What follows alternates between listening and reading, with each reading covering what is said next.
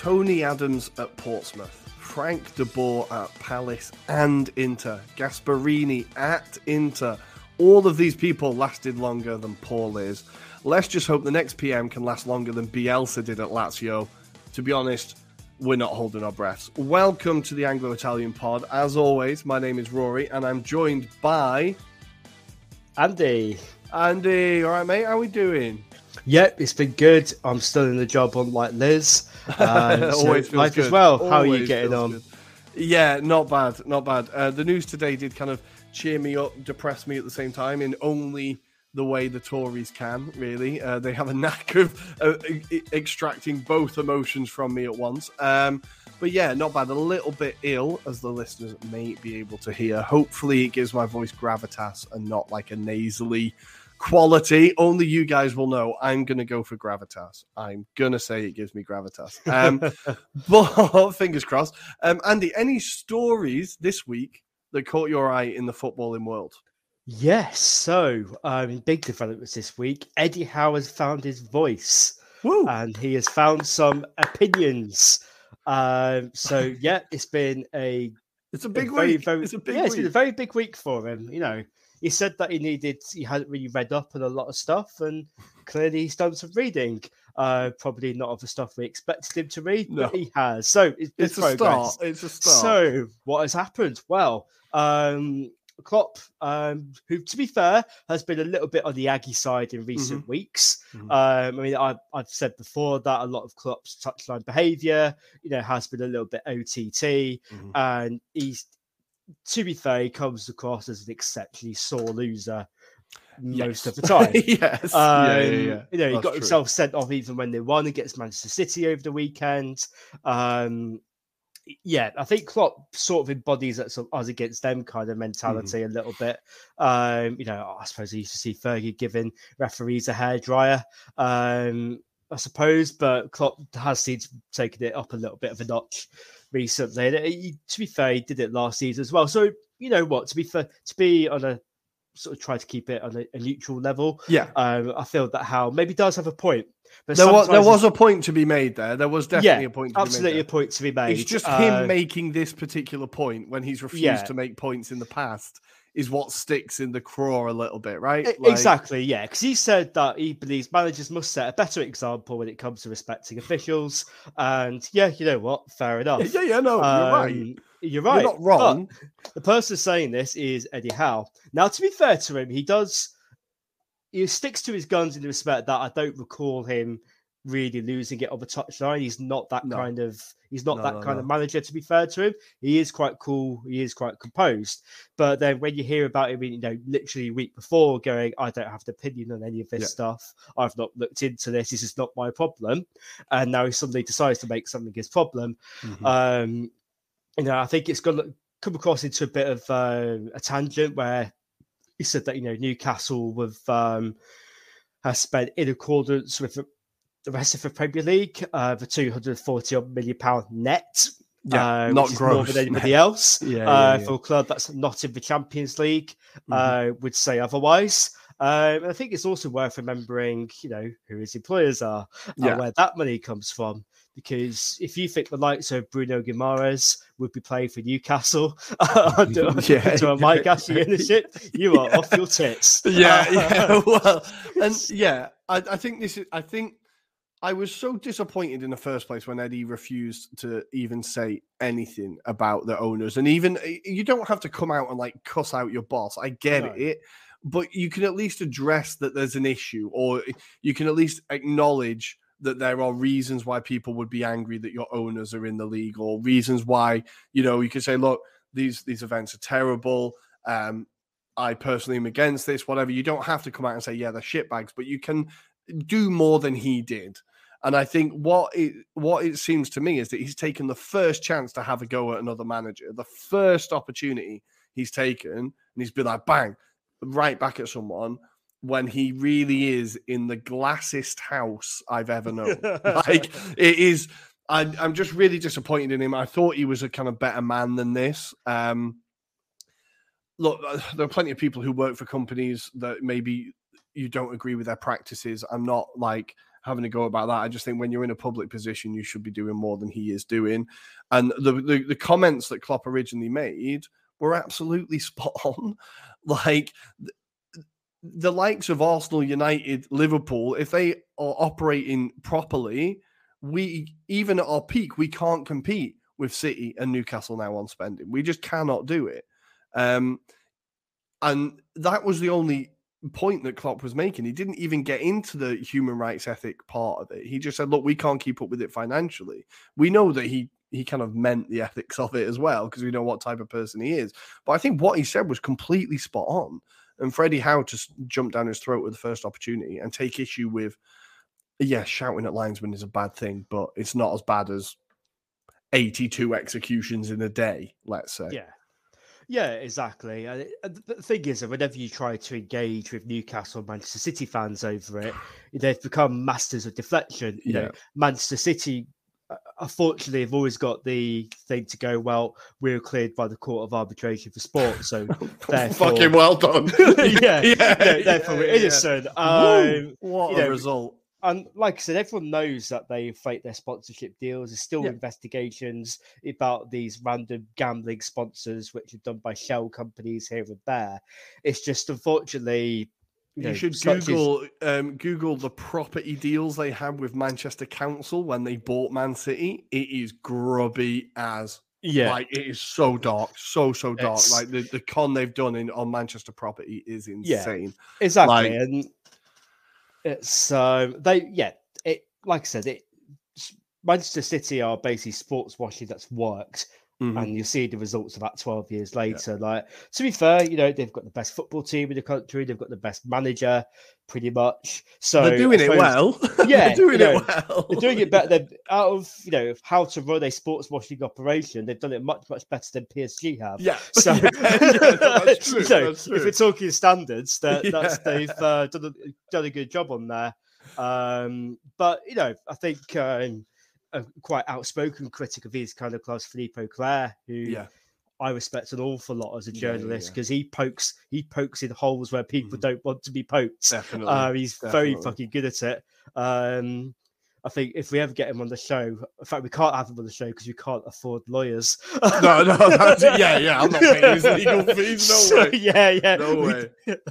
we need a few PayPal donations for that. But you know, yeah. he there's a few points that you know Eddie Howe is the last person to be talking about moral standpoint.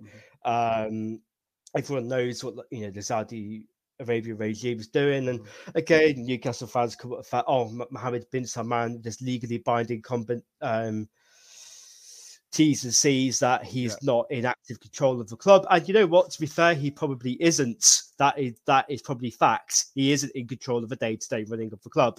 Um, you know, but if Mohammed bin Salman woke up tomorrow morning and went, right, we're pulling the money out, we're not, we're cancelling the investment, yeah. we're going to put our money somebody else.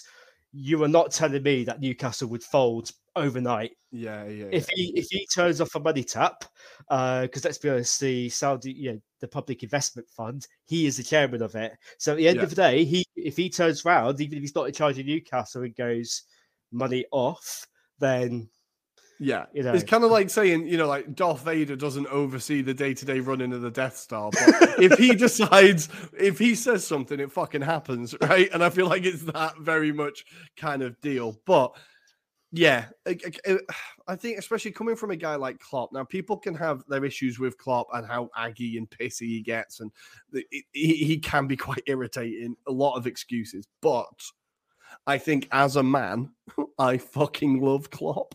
I agree with him on most things that he says when he comes out politically and with his values. I think he's pretty much nailed he's, well, he's, a soci- he's a socialist at heart, isn't yeah. he? And, and know, so he... I think he's someone that I personally would see as in the moral right most of the time, right? He lost his head with that linesman. Everybody loses their heads.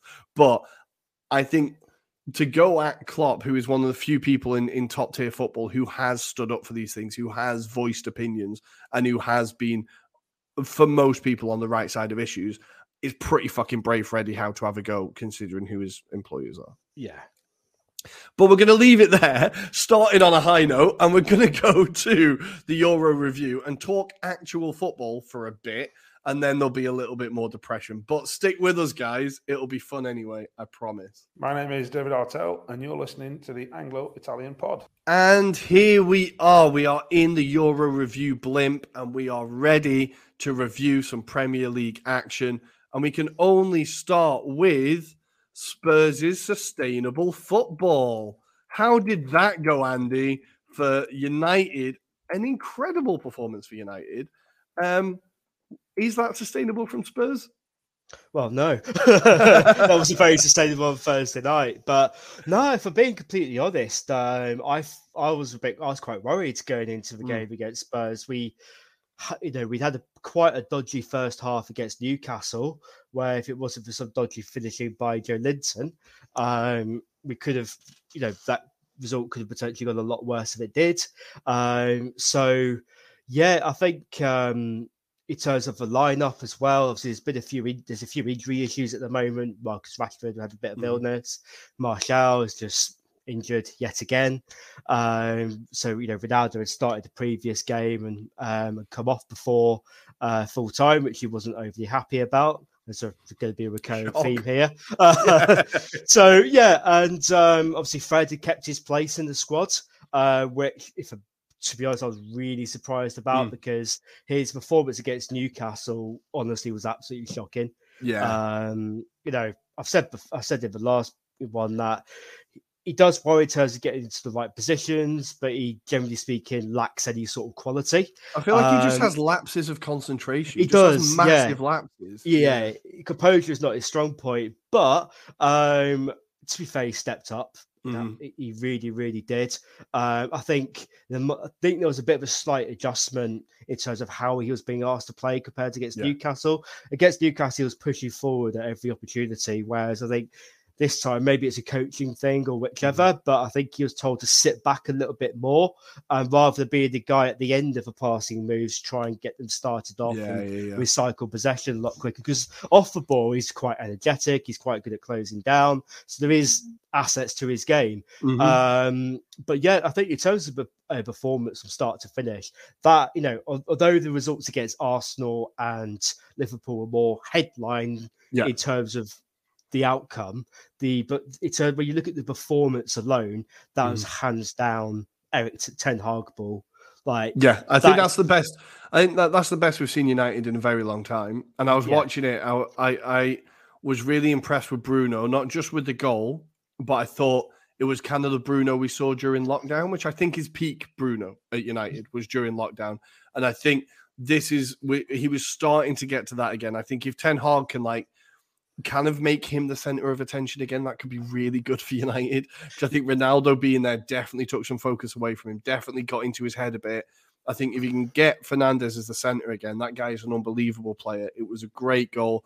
I thought the amount of like running and pressing and idea that I saw behind United. If you think that Brentford was only a couple weeks ago, a couple months ago, it's an incredible turnaround. Like that is a quick fast turnaround. I was like, this is the, that's the best I've seen United in a very long time. Spurs definitely made it easier for you because they did the square root of fuck all. But yeah, it's. I thought United were outstanding. I thought United were outstanding. Yeah, I think I think the main difference now compared to when you know we were talking against Brentford, I think Ten Hag more or less knows his best eleven yeah. now. Yeah, yeah. It, it, picks itself up. Um, you know, I think maybe next summer, I think he might look for a central striker mm-hmm. and maybe yeah. some bit more quality in the centre midfield. But you know, Eriksen aside, I think that was his first line yeah. um, play. I think um, one thing that is helping is is uh, Casemiro getting up to speed finally. Mm-hmm. Um, yeah, yeah, yeah, and you know, because obviously it took him a little while to get involved, and I think a few people a little bit yeah, I was probably the same. Have we really wasted another sixty million pounds on someone who's not going to play any football? Yeah, uh, I feel I feel like he's also capable of lapses of concentration.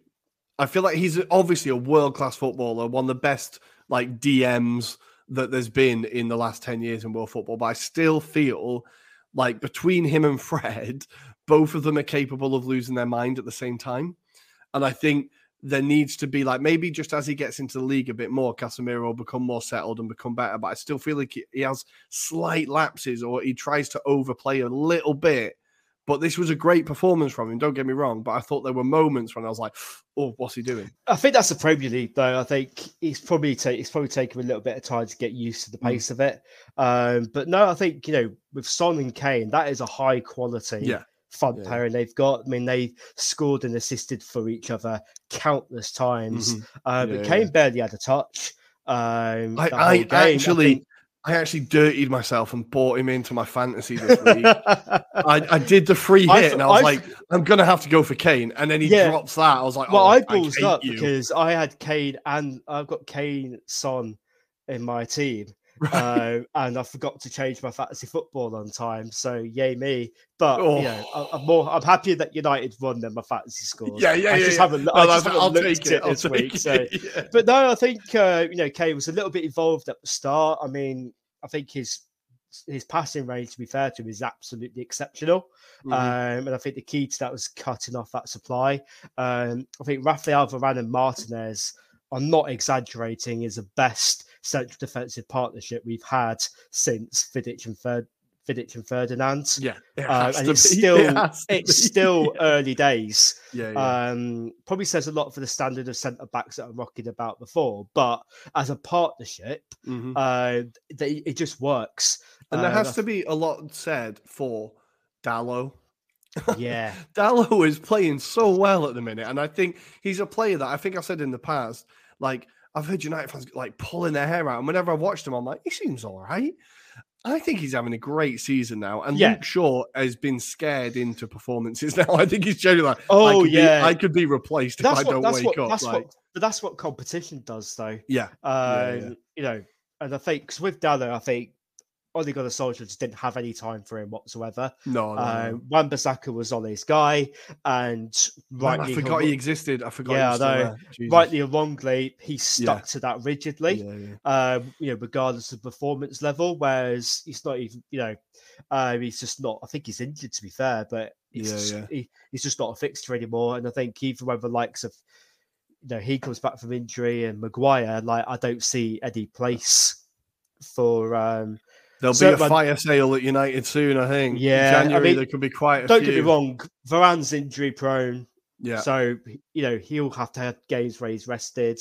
So there will be game time for the likes of Lindelof and Maguire. Don't get me Mhm. wrong, but I think in terms of big games, that will be the that will be the Mhm. back four that he wants. I mean, even De Gea, to be fair to him, Yeah. he's improved a bit more in terms of getting the ball out to feet. His distribution still isn't fantastic, and there's still panic every time he holds onto the ball for more than three seconds at a time. Yeah, I just keep thinking, fair. I keep That's thinking he's just going to kick it at somebody. But yeah, it, overall, I think to a man, I think everybody was decent. I think Antony adds a bit more. Mhm. Uh, everyone keeps going on about him being one-footed and being a one-trick pony, as if Arjen Robben didn't exist. I was just about to say, Arjen Robben made a pretty good career out of it. so I wouldn't everyone, knew, everyone it. knew what Robben was going to do. Every single Yeah. one, and yet he did that exact same thing for Real Madrid and Bayern Munich for many, many years, Yeah. and countless and countless defenders still could not do anything about it, despite them knowing what they were He going to did do. it against Arsenal every single time. Every exactly, single time. and Uh, yeah, he was unlucky to hit the post. And I think if it wasn't for such bad finishing from Rashford, uh, 'cause I love, I, lo- I love the bloke, I love him as a person, uh, but his best ball is coming in from the left. I think he's not Mhm. clinical Yeah. enough to be a central striker because I strongly believe we're a clinical striker away from winning that game four or five nil. Yeah, yeah, easily. yeah. yeah, Uh, yeah. but the amount of chance. unfortunately, Well, in the yeah. first half, you had 20 shots. Yeah, I mean, Lloris, Lloris, like- Lloris was pu- pulling out some uh, cracking saves. So He almost gave one away as well. I did see that. Whether was was it one that went through him? But I yeah, think we need to also talk about Spurs. I'm not going to go in too hard on them, but they've now lost to United, Arsenal, Liverpool. Every big team that they've faced, they've lost, and pretty convincingly. Um, and the games they've played have all been teams at the bottom. That they've won Yeah. against have been teams at the bottom half. Exactly. And I think now I heard a theory on Twitter today where I was like, this is bloody out there. Oh, I that love that Conte is treating the season as two, right? So he's saying, right, just get through the first bit. We'll be physically fit in the second bit when we can then storm the league, right?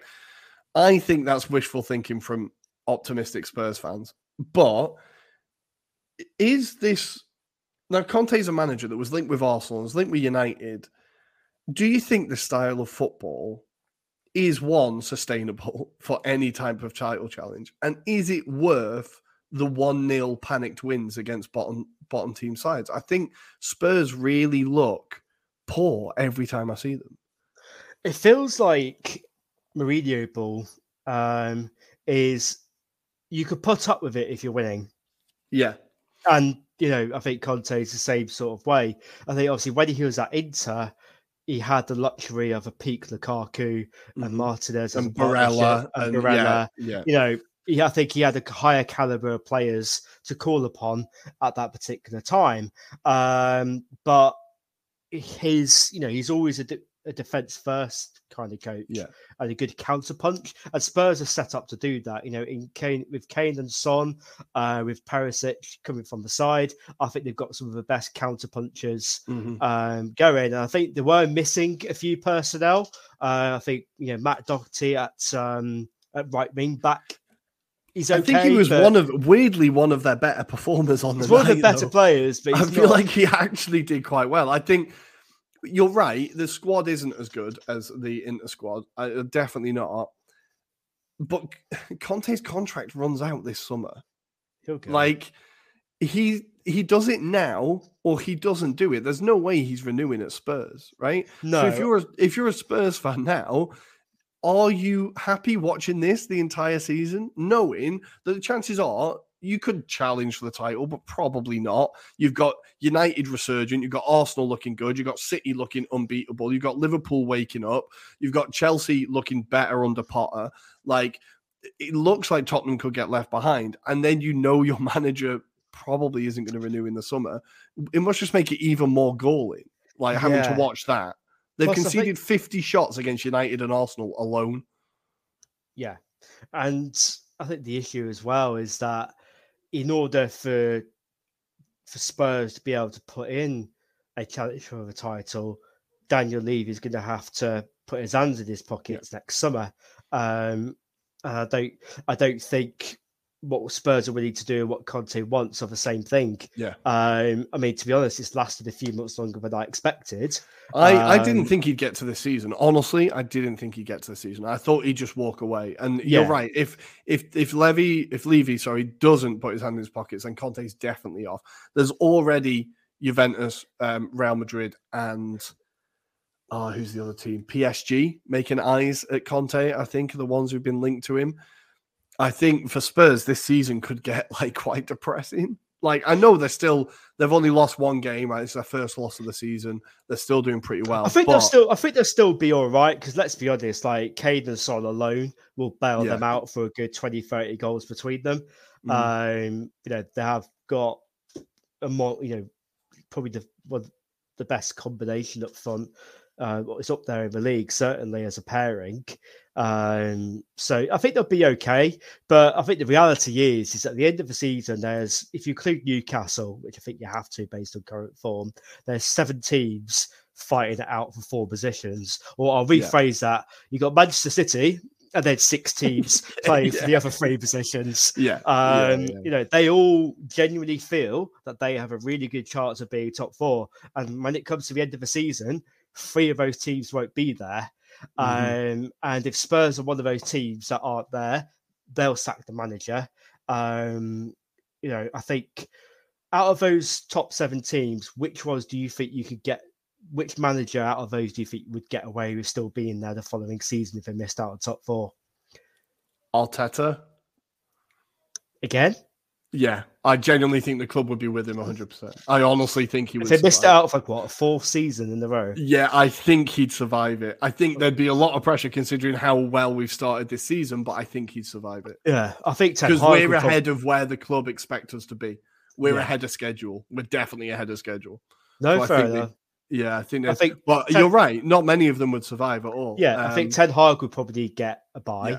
Yeah. Um, but yeah, maybe that says a lot about Arsenal and United. I'm not sure. But before before we move on from this game, we're going to have to talk about it, Andy. I apologize, but Ronaldo's broken the record for the most dummies spat out. and he spat out his 700th dummy this week, uh, this last night, as he left early once the final substitutions were made. I'm literally going to do two minutes on this. Andy, go before I rant about him.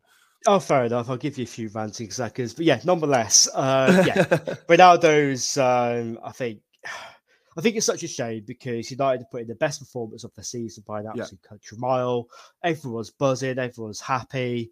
Uh, we're controlling the game, seeing it out, and he decides to make a very, very public show of leaving, you know, leaving the uh, ground early. Uh, he didn't even he didn't just walk off a pitch; he left the stadium by the time uh, the game ended, which is fuck me. That's some quick turnaround that in the space of a couple of minutes. Um, and you know that kind of puts off. I mean, he was unhappy about not being brought on against Manchester City. He was unhappy about being taken off against Newcastle at the weekend. It's a recurring theme, and um, there's been quite a lot of stuff that's now come out since. So mm. the you know as of probably an hour or so ago, um, the Athletic journalists have reported that uh, he's going to be not not involved in the Chelsea mm-hmm. uh, against the Chelsea game. Like He's up squad. He's training on his own for the moment. There'll probably be a fine there. Um, and I think this feels like a tipping point because Ronaldo, because of his status, what he did in his first spell for United, the status he has as a footballer, I think many Manchester United fans have sort of overlooked the very, mm-hmm. very obvious red flags that come with Cristiano Ronaldo. Yeah, yeah, yeah, um, and I think last night was a bit of a tipping point because there was no need for it. There was no justification for it. He's just made it all about himself. And I think mm. um, it's obviously a big power play. Um, apparently, his relationship with Erik Ten Hag and some of his staff isn't particularly good. Uh, but I think for the first time in Ronaldo's career, he can't handle the fact that he's not the one with the power. Because do you remember yeah. at Real well, Madrid, he yeah. saw Rafael Benitez pretty yeah. swiftly after making his happiness known. Lionel Messi was another one who, if he wanted to manage a gun, he had the power to make it happen. And I think now what's happened is that there's been a there's obviously been a bit of a power play, and he's come off at the wrong end of it. Um, and I think this is well. this is a really sad end to an incredible career, right? This is like he's been a player like, and I was I was thinking a lot about Ronaldo this week especially after last night. And I was like, he's had an unbelievable, incredible career. He's won everything, right? Arguably the best footballer of all time. He's not a player that I'm ever going to go back and watch his highlights, right? I don't think he's a player that particularly like plays for the love of the game or for the joy of the game. He doesn't inspire me with love and like, if you know what I mean, there's no part of his game where I'm like, oh, I enjoy watching him play. He's just efficient and fucking scores goals, right? And I think what we're seeing now is someone whose efficiency has completely disappeared. He has no leverage left. He, in his mind, he thought this would be a glorious return where he lifts the Premier League with his with his like the club he loves. It's not worked out, partly because he's not wanted to graft, he's not wanted to listen, he's not bought into the team spirit. I just think it's a really horrible end to a career that is like magnificent but it's just a really horrible, horrible end, and he's brought it on himself. He's going to end up on loan at PSG. It'll be fucking horrible there as well because nobody will want him there either, and it'll just peter out this career that's been like unbelievable. I think Ronaldo, what are you doing? Like you're going to look back in 20 years and be like, why did I act like that at the club that I like? I purported, I told everybody that I loved. Like, why are you acting like that? Now, I know like ego is like a powerful thing, but you're going to regret it so much in 20 years because it's yeah. it must be ruining his legacy at United. And I think what you I think the reaction I've seen, not you know, for people online, people who I've known have been to the game, I think that was a turning point. Yeah. Um, because he's he threw a paddy for most of last season, but yeah, that was kind of like, well, to be fair, it is a shit show. the yeah, manager we shit. are pretty shit. like, yeah, so you yeah, really argue with it, but I think he is standing in the way of what Erik Ten mm. Hag mm. wants to achieve, and also he's got to take some responsibility himself. It was very open, you know. He wanted to leave during the summer. He sat out. He sat out the preseason tour due to a family issue. Um, yeah, yeah, yeah. Well, you know, yeah, we can speculate all we want about how believable that is. Um, right you know, he made it very, very clear he wanted to leave. But funny thing is that the one thing he could do, which to guarantee his leave, he could go either A, reduce his wage demands. So I'm pretty sure if he turned around and went, you know what, York, sort us out, get somebody to sort me out for hundred grand a week. I reckon there would be some takers. Yeah, yeah, yeah. yeah. Uh, but he's Five hundred grand a week. It's not happening. it's not not happening. And the other Not thing he could, the other thing he could do is go, well, if Manchester United aren't going to let me go, maybe I should just rescind my contract, and then I'm free to go and find another club. But funnily enough, he don't want to do that either. No, well, Um, the, the the art of what Arsenal did was they managed to convince Aubameyang to do that. They were like, "Look, we'll pay some of it, but you need to fuck off." Yeah, and I think like I, this is what United are at now. They're at that. Yeah, in they've got the- How much can got- we pay you to leave? And I think that, that conversation should be happening because they did Yeah, it with. Alexis Sanchez. Yeah, um, yeah, it was a huge climb down and a huge embarrassment. I think yeah. the whole Sanchez thing was just an embarrassment. But I think you know what? Correct. Yeah. Some someone just needs to sit down and go, look, this last year isn't working out. Yeah. How much have we got to pay you to fuck off? Because we're going to be paid into the end of the season anyway if he stays. yeah. We might. Well, it's going to be think- eight million. I Yeah, would, would be the I- ultimate I payoff. genuinely so, think, with the knowledge that you're going to have to pay something, I think it'd be better for the team morale if he's just not in the building. yeah. Just let give him, him four and tell him to leave. Give him four. to be honest, if I, if I was a club owner, I'd give him the fucking lot and still tell him to leave. I'd Yeah, rather just yeah. give someone the money, get get the bad egg out of the dressing room, and just be done with it. All right, you've taken a financial hit, but ultimately, in the short that short term hit for long term yeah. gain. So I think for the I think for the dressing room, yeah. I think uh, he needs to go. Well, And, On that note, we're gonna just go, Ronaldo. Go. We are no longer talking about you. You're not wanted here anymore. Off you trot. Elsewhere in the Premier League, we were looking through the fixtures. There was a lot of one nils, a lot of nil nils, not Yeah, much goal it's a bit boring, action. isn't it? But one of the games that did catch our eye, and a team that we've wanted to talk about for a while, and it is Crystal Palace 2, Wolves 1, Patrick Vieira at Palace. Now, when Wolves went 1 0 up, um, I did think, oh, Palace are in trouble here. They weren't playing well. I've had kind of doubts about Vieira's in game management in the past. I've talked to a few Palace fans who have said he's not really able to affect games. Sometimes his substitutions are a bit baffling. Like the game, the previous game against Leeds, was it? Um, he took off Zaha and Edouard when they needed a goal. Everyone was like, Pat, what are you doing? So I did kind of think they were in trouble, but Zaha and Eze score, and the Eagles come back to claim a 2 1 win against, admittedly, a very poor and in trouble Wolves team. Yeah. But three points are three points. What we wanted to talk about is is this a big season for Vieira, Andy? I think last year he finished in basically the same position as uh, Roy Hodgson did with Palace. We know it was a season of transition, but do you think Vieira could be at risk if results take a nosedive? I don't think so, to be honest. Like, I think the Palace board are quite a patient bunch. Um, you have to admit they're the ones making the decisions. They stuck with Roy through a good few years of really shit results, and the knowledge that there was usually three worse teams, and they've Yeah, got yeah, Zaha, yeah, and other teams don't. So- yeah, yeah. No, that is important. As- so yeah, they have got as- Zaha. Yeah, and um, so I think Zaha's particularly. I just want to make a side note on him. Like past couple of seasons, he's really putting up some numbers Yeah, yeah, yeah. for Palace now. Like last season, he got 14 33, which is his best return. He's already got five in nine yeah this season. Like, a hell of a season, man. yeah, and Hell I think with um, the one thing that Vieira's done well is that he's got players in that could support Zaha. Mm-hmm. Um, we've got Eze, who let's be let's remember he was I injured. love him. I love was- him so much. he was injured for a good portion of last Yeah. season, which you know wasn't his fault. But I think had he been at, uh, with Palace for the whole season, kept fit and healthy, I think Palace would have done a lot, lot better. Uh, they've That's got fair. A, yeah. You know, I think they've got the makings of a very promising squad. You know, Olise, Eze, Zaha. That is Marc Guehi, that guy's unbelievable. he's, you know, he's had England caps now. Um, you know that they've actually got a very, very good squad. And I think Um, what the the wider point I'm, I'm trying to make maybe is that is because he's also completely changed the the style of football Palace Yeah. play, and I think because a, a mate of mine, friend of the show, Tom, messaged and we were kind of joking. He was like, "Oh, Patrick Vieira's not doing that well. Steven Gerrard's getting cussed out, and Patrick Vieira's arguably doing the same job as him."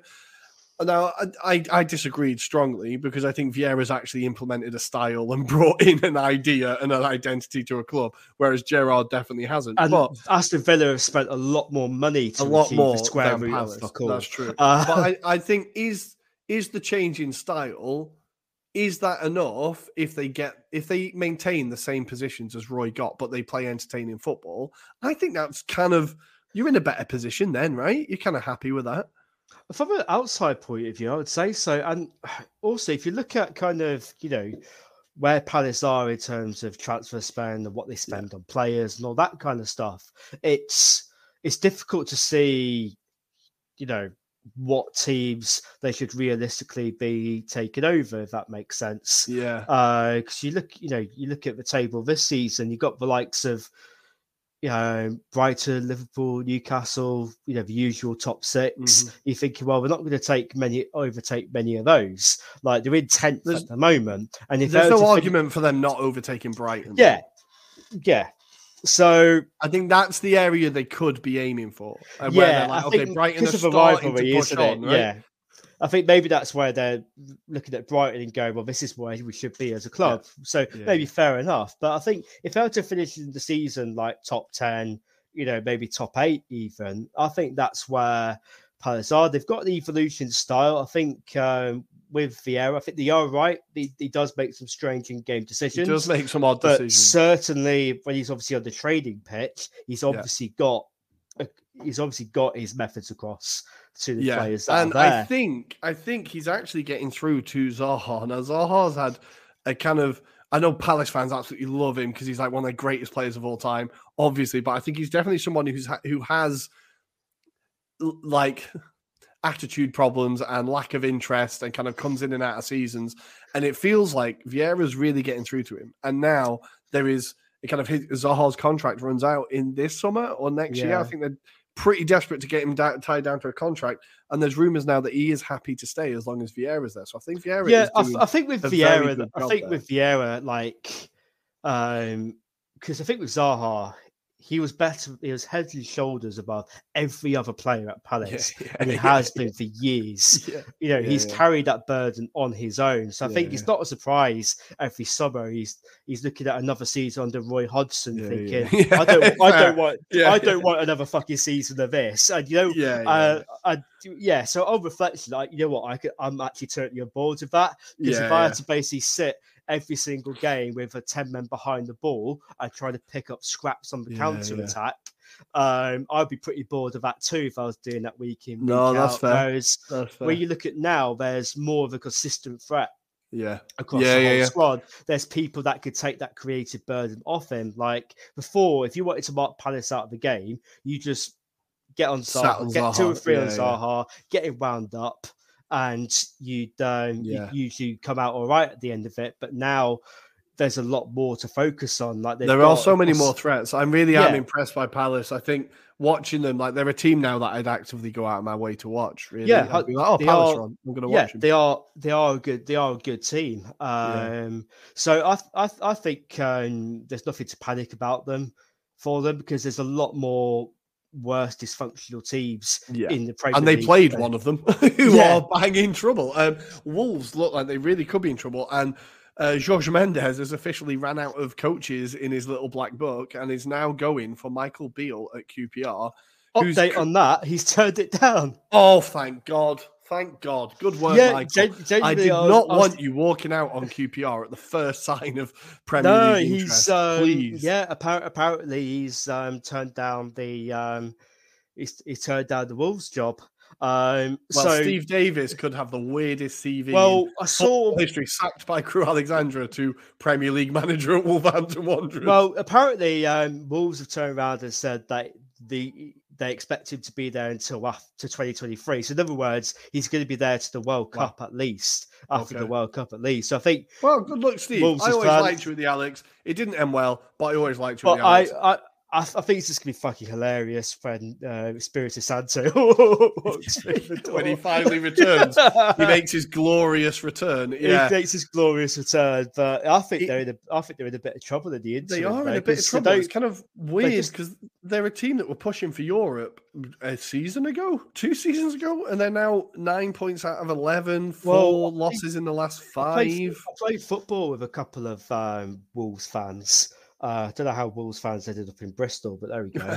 uh, but I play football with a couple of them weekly, and they were saying that, like, um, you know, I think Bruno has fallen out with a lot of key players. Yeah. I think the very obvious one was um, Conor Coady. Conor Coady. Like yeah. there was obviously a falling out there. Apparently, he wanted to go from back three to back to you know two at the back. Um, yet you know, Conor Coady's going to Everton playing a two at the back with Tarkowski has been absolutely fine. Yeah, uh, yeah, yeah. And I think what they've, you know, they've, they've not replaced they've been toothless up front. I think uh, Raul Jimenez is not the player he was. It's a no. head injury. No. Fabio Silva didn't work out too well. Well, he's a kid at the end of the day. Not his. to be fair, it's not his fault. He cost forty million quid. No, it's not his fault. He's, it's he's, a, little, he's a little child who was expected. He, to, looks like he should be in the Ramones. It's mad. I know. Um, uh, so yeah, and then they had to brought in an aging Diego Costa. yeah, it's not looking good for Wolves. Sorry, Wolves fans. I think you're genuinely in trouble. It's looking grim for the Midlands. We've got Wolves, Forest, and Leicester City all in the bottom three, and Villa just ahead of them. Midlands not having a good time in football at the moment. But I think we're going to leave the Premier League there for now. Those are the two games that really caught our eye. Elsewhere, Liverpool beat West Ham 1 0. Darwin Nunez broke the speed record of the Premier League. He apparently hit 38 kilometers an hour at one point during the game. Speed is not something I genuinely thought he had in this game. I... But he did score his first goal at Anfield. I think a lot of the memes, as always on football Twitter, have been a bit too early, and he's having a very, very good season if he remains not getting sent off for doing stupid things. Um, elsewhere, Southampton beat Bournemouth. Massive win they for Southampton. Those there. three points, didn't they? Yeah. Yeah. O'Neil loses his first game in charge of Bournemouth since that 9 0, which obviously wasn't him. But to think that Bournemouth, that's a long unbeaten run. But Che Adams with a beautiful header got the win for Southampton. And elsewhere, we don't know. Well, I don't know who to credit for this uh, for this win. Miguel Almiron. Do we credit Jack Grealish or do we I credit think... Eddie Howe? I don't know.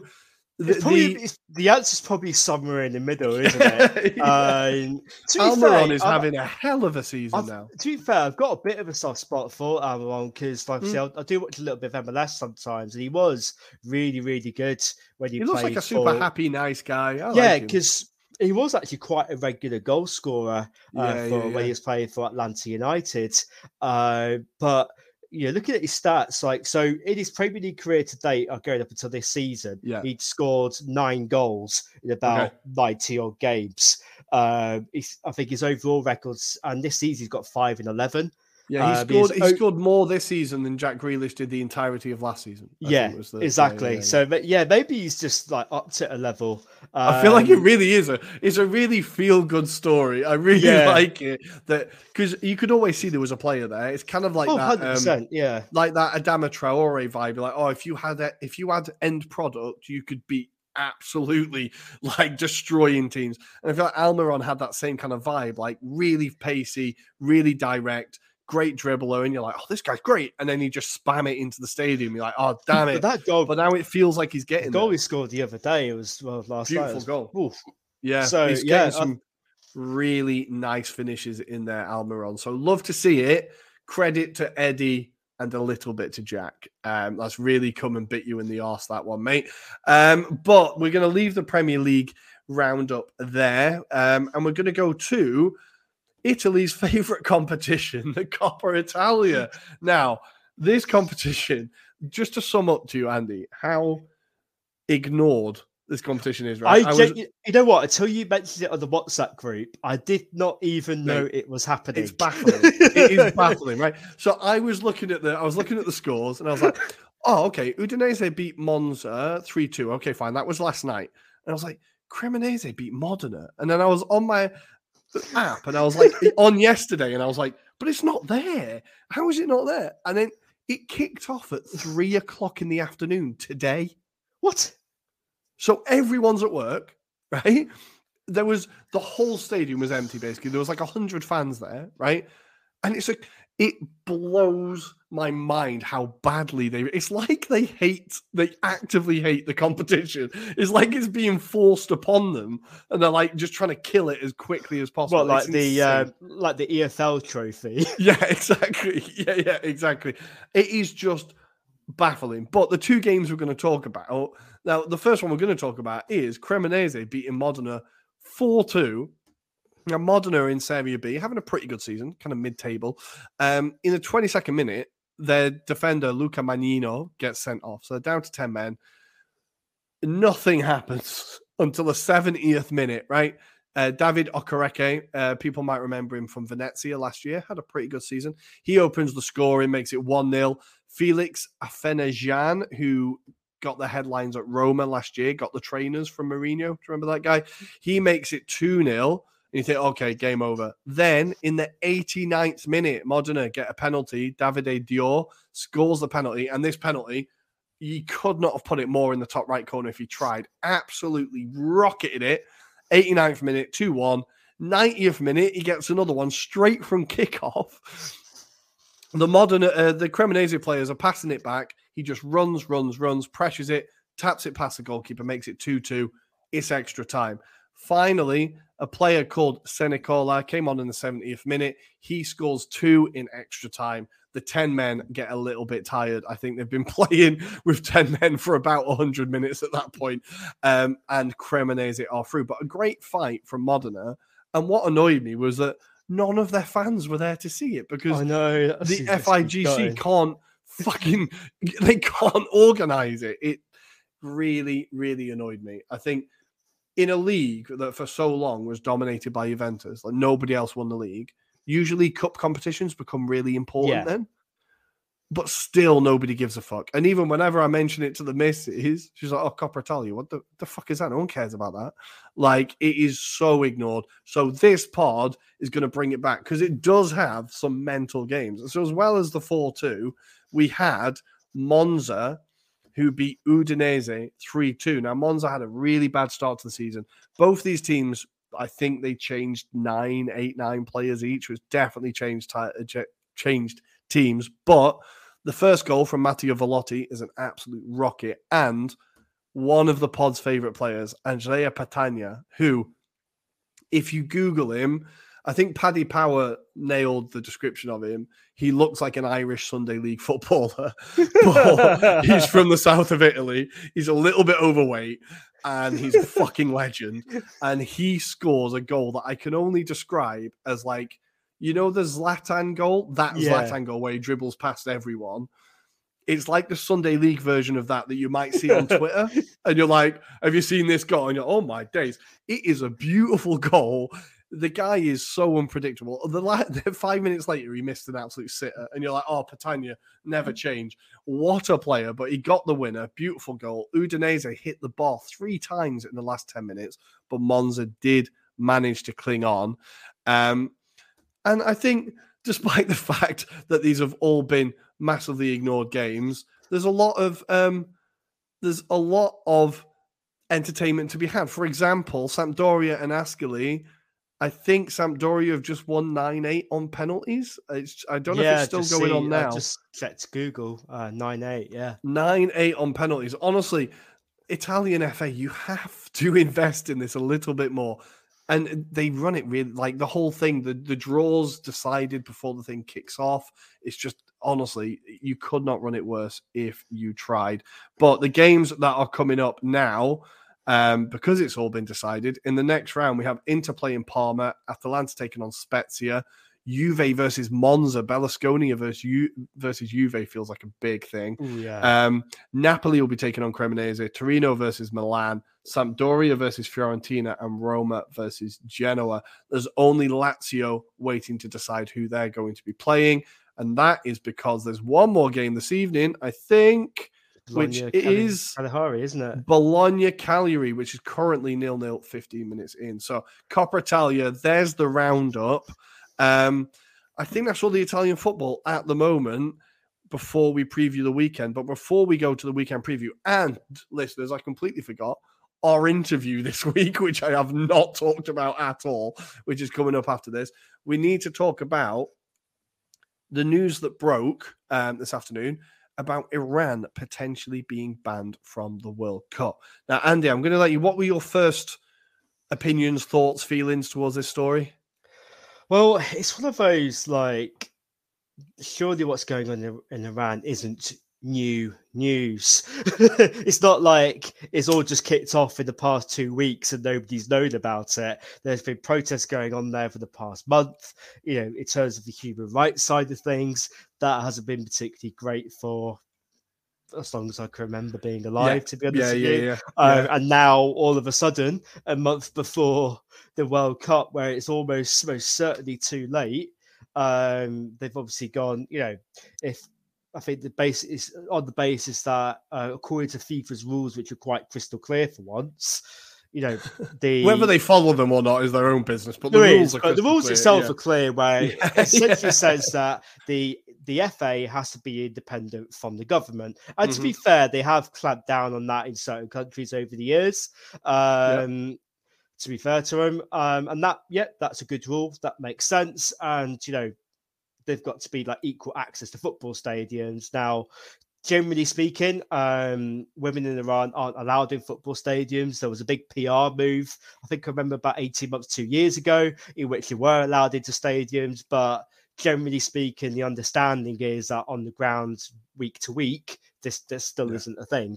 Um, obviously, there was big concerns about the um, the after Iranian athlete that competed without a hijab, and there's Yeah, a little bit concerns yeah. about her safety. Um, very you know very similar kind of vibes to that Chinese um, tennis player Yes. um, yeah, yeah, as well. So there is reasons for it. And, you know, I think there's arguments that according to statutes, um, they shouldn't be in the tournament. But then I think you were looking into earlier of who potentially replaces them. Yeah, well, I think it's uh, before. Like, I think it's interesting because it's Iranian athletes that have written to FIFA and said you should kick Iran out of this. So I think it's really interesting that they know how much the government are relying on the football team as as a sports washing project, right? As a kind of Iran can't be that bad. Look, they're they're quite good in the World Cup. So I think it's interesting that it's Iranian athletes that have written it. They've, as far as I've read, they've not said whether it's the football team themselves, whether there's any footballers tied to it. They've just said Iranian athletes. I think it, it kind of in a weird way encourages me because I feel like we've talked about how Russia had been banned from all the tournaments, rightly. But for example, at that point, then you could say Israel shouldn't be allowed to compete. And you could say a few countries in Africa shouldn't be allowed to compete. And like there's there are lines that need to be drawn, right? But I feel like this could be an awakening moment for world football. This could be a moment where FIFA, and I really in, I am in full optimism mode at this point, where FIFA do go, you know what, we're going to try and actually stand up to these things and be consistent across the board. Obviously, they're not going to. Obviously, they're not going to. But I feel like we could see the start of a movement where at least there's a bit more awareness among football fans and there's a bit more awareness among the federations themselves that there's at least the possibility of sanctions if there's something going on. And you can't just use it as a sports washing project. This all being said while they're going to be banned from a world cup that's being hosted in qatar right? That's the, that's the elephant in the room right? So if they are banned, the teams that could replace them, I don't know how they would do it. So UAE finished third in the group and they lost the playoff to Australia, um, the cross continental playoff. So maybe they say, okay, UAE, you go through. That kind of makes sense to me, really. Um, But that's relies on FIFA making sense. yeah, yeah. Other than that, if they say no, UAE, you lost that playoff and therefore it doesn't count. The team that finished fourth was Iraq. Um, it would be interesting to see Iraq at a World Cup, I suppose. Iraq, Um, USA, and England. yeah. What, could, what could possibly go wrong? Yes, I didn't even think of that. Oh, FIFA, just do that. Just do that. Yeah, yeah, just just for, just for the drama. I unless FIFA do something batshit mental where they look at their FIFA rankings and go, right, what is the highest ranked nation that did it? For, Highest ranked Asian nation that didn't make it. Yeah. Oh Japan? God, yeah, I didn't even think of Iraq, Iraq, America, and England in the same group. Jesus Christ. Oh, Japan That- in the World Cup. Yes. Okay, Yeah. Japan, South Korea. I, can't really think. of Australia. Because Australia are technically the Asian thing, aren't they? They're not Oceania. Did, did, they Um, qualified for it, didn't they? Through the play out, they qualified Yeah. through the play out. So they beat UAE in the play out. Um, but good, yeah. So I feel like this story, we will kind of keep on top of it as it progresses. I kind of think that we might see them kicked out of the tournament. I think that FIFA will actually act on this because there's going to be quite a lot of public pressure. Good. Um, so it'll be interesting to see how they solve it. Obviously, for the Iranian footballers, it's a shame that they'd miss out on a World Cup, but I'm sure that most of them are more concerned about what's going on in their country at the moment than playing in a World Cup, really. Um, so, on that kind of sour note and a kind of open end, um, we're going to lead you into our big, big interview, uh, which I'm really excited about. And we've kind of trailed it a few times, but the interview coming up is from a, I'm going to say, Football League legend, a goalkeeper who has represented the northeast of England and the champions of Greece. His career took him from Thessaloniki to Hartlepool. We are, of course, talking about Dimi Konstantopoulos. Guys, this interview is fascinating. He's got some great stories. Enjoy.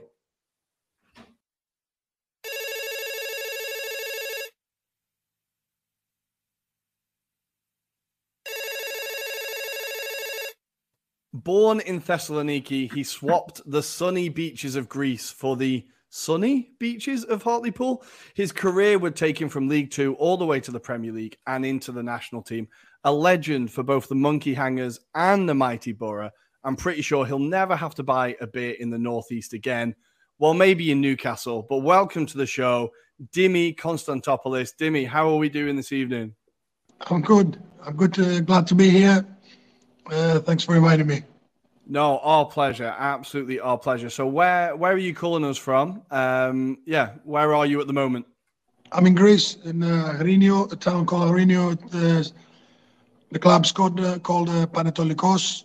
We're in the top flight in uh, in Greece, and I'm coaching here at the minute. Nice. And how's it going there? I know that like the Greek the Greek Super League's definitely got a bit more competitive the last couple of years. How is it to be coaching in the Greek Super League? It's good. It's uh, it's obviously the, the high level, and uh, you know you get great experience. Uh, that's what I need at the minute. Uh, mm-hmm. My coaching development. Uh, I've got uh, the manager. Obviously, he asked me to come here uh, with the agreement that I'm going to have uh, more more freedom to get involved with the with the first team as well. So that's what I'm doing. We started really well. We've got ten points from six games, which is which is great for for a team, sort of smallish team. Um, you know, um, not in a big town. Uh, yeah, we've got another game tomorrow, so yeah, we uh, things are looking good at the minute. Nice, that's good. So, uh, so um, who's the team you're playing tomorrow? Uh, we're playing Volos. It's another team at our level. Uh, they've got a point, one more point. Uh, they've got 11 points. So it's a, it's going to be, it's not going to be an easy game. No games are easy when you're, mm-hmm. you know, you're not, you're not a big team. Uh, but uh, yeah, as I said, we're confident, so we're going to go for it. Nice. Well, our listeners and our viewers will have to keep an eye out for I'm going to try and say this right. I'm terrible with Greek words. I apologize. Panetolikos, is that right? Yeah, correct. Uh, yeah, that's right. Good. we'll have to keep an eye out for your results. And hopefully this weekend you'll get three points against Volos. I do have to also say to the listeners and the viewers, Adam is here as well. Um, hello, Adam. Um, hello. But uh, Dimi, we're going to start at the beginning of your career. And there was one question we wanted to ask, and I find it fascinating. How – did you mm. discover that you were going to be a goalkeeper? Were you always a goalkeeper in school? Did you play outfield? Like, how did that happen? No, you know, when you're in school, you you experiment. You play basically every position. Um, I had a knack of uh, wanting to dive all the time, mm-hmm. and uh, it just uh, uh sort of cemented my uh, my preference, if you want. Um, my my one of my oldest uh, my older cousins, he his dad took him to a to a club in the academy as a goalkeeper. So I got a bit jealous, and I said to my dad, you know, why why why is he and not me? So he took me to a club, uh, juniors level, and I progressed from there. You know, I just fell in love with the position, and you know that that, that was it. And do you think it's true when people say that there's something different about goalkeepers? It takes a different type of person.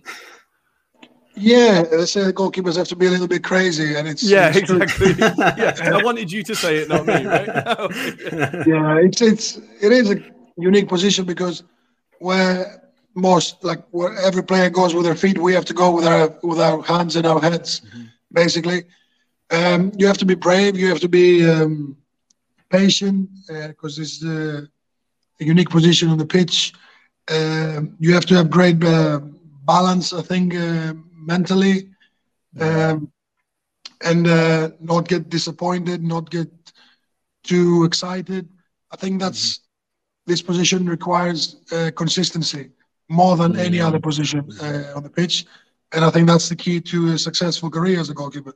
I was going to ask you actually on that one um, because obviously it feels like when you're a goalkeeper, you're more scrutinized than any other position on the pitch. So certainly, as your career progressed, did you feel like it got easier for you, or did it kind of maintain the same level of expectance, uh, expectation anyway for you anyway? I think um, I like the fact that our position is black and white. You know, mm. it's you either you know have a good game or you don't have a good game because uh, our uh, mistakes are obvious, our good uh, actions are obvious. So there's not many things to to look into uh, unless you want to pick on some details. So yeah, I like that uh, that part, and uh, you know makes you a bit more focused. But that's what it requires. It requires a lot of focus. I've been into games that, and I, and I say to the goalkeepers that I coach now, that I'd rather you coming after a game out uh, with a headache because you concentrated for 95 minutes. Because mm-hmm. uh, you know you, you, you there might be games that the, you got nothing to do for 88 minutes, and then you know from then on you have to call into action two three times, and you have to be ready for it. So yeah, I, I, I had games that you know my head was pounding after I, I, came off the pitch but uh, I kept the clean sheet. So yeah, that's the reward. it's worth it, right? It's worth it. And did you have any techniques to help you concentrate? Because my concentration span is terrible, right? And I've I've heard interviews with like Neville Southall where he had like a traffic light system of like red, orange, green for how he how much he could relax. Did you have a system of like or a way of keeping your concentration? Because it seems like a really long time. If you're winning five 0 and you've not seen the ball in ten minutes, twenty minutes, how do you concentrate? No, my my motivation was always clean sheets. I've got a good okay. clean sheet record wherever I played, mm-hmm. and uh, you know, no matter what the scoreline was, you know, in front, my my goal was to keep a clean sheet, and that's that's what I was telling my defenders. If we were winning four 0 I would still tell them to keep concentrated, because of, uh, ultimately, like the strikers, the uh, measure if you want the their capability in goals or their performance we are measuring clean sheets. Obviously, it's a collective thing as scoring goals and, and, and mm. defending, but the goalkeeper and defender take we, we take pride in clean sheets. So that was my motivation. I was trying to do that in every game, either playing a big opponent or a small one, because they, they not only make you feel good, they give you confidence in the rest of the team. And obviously, if you can manage to keep many clean sheets one after the other, it becomes uh, like a automatic through the team that you know the confidence is up and we're not going to consider goal, and that makes it even even more easier. Nice. So we're gonna we're gonna look at your career, and we're gonna you you started in Kalamata.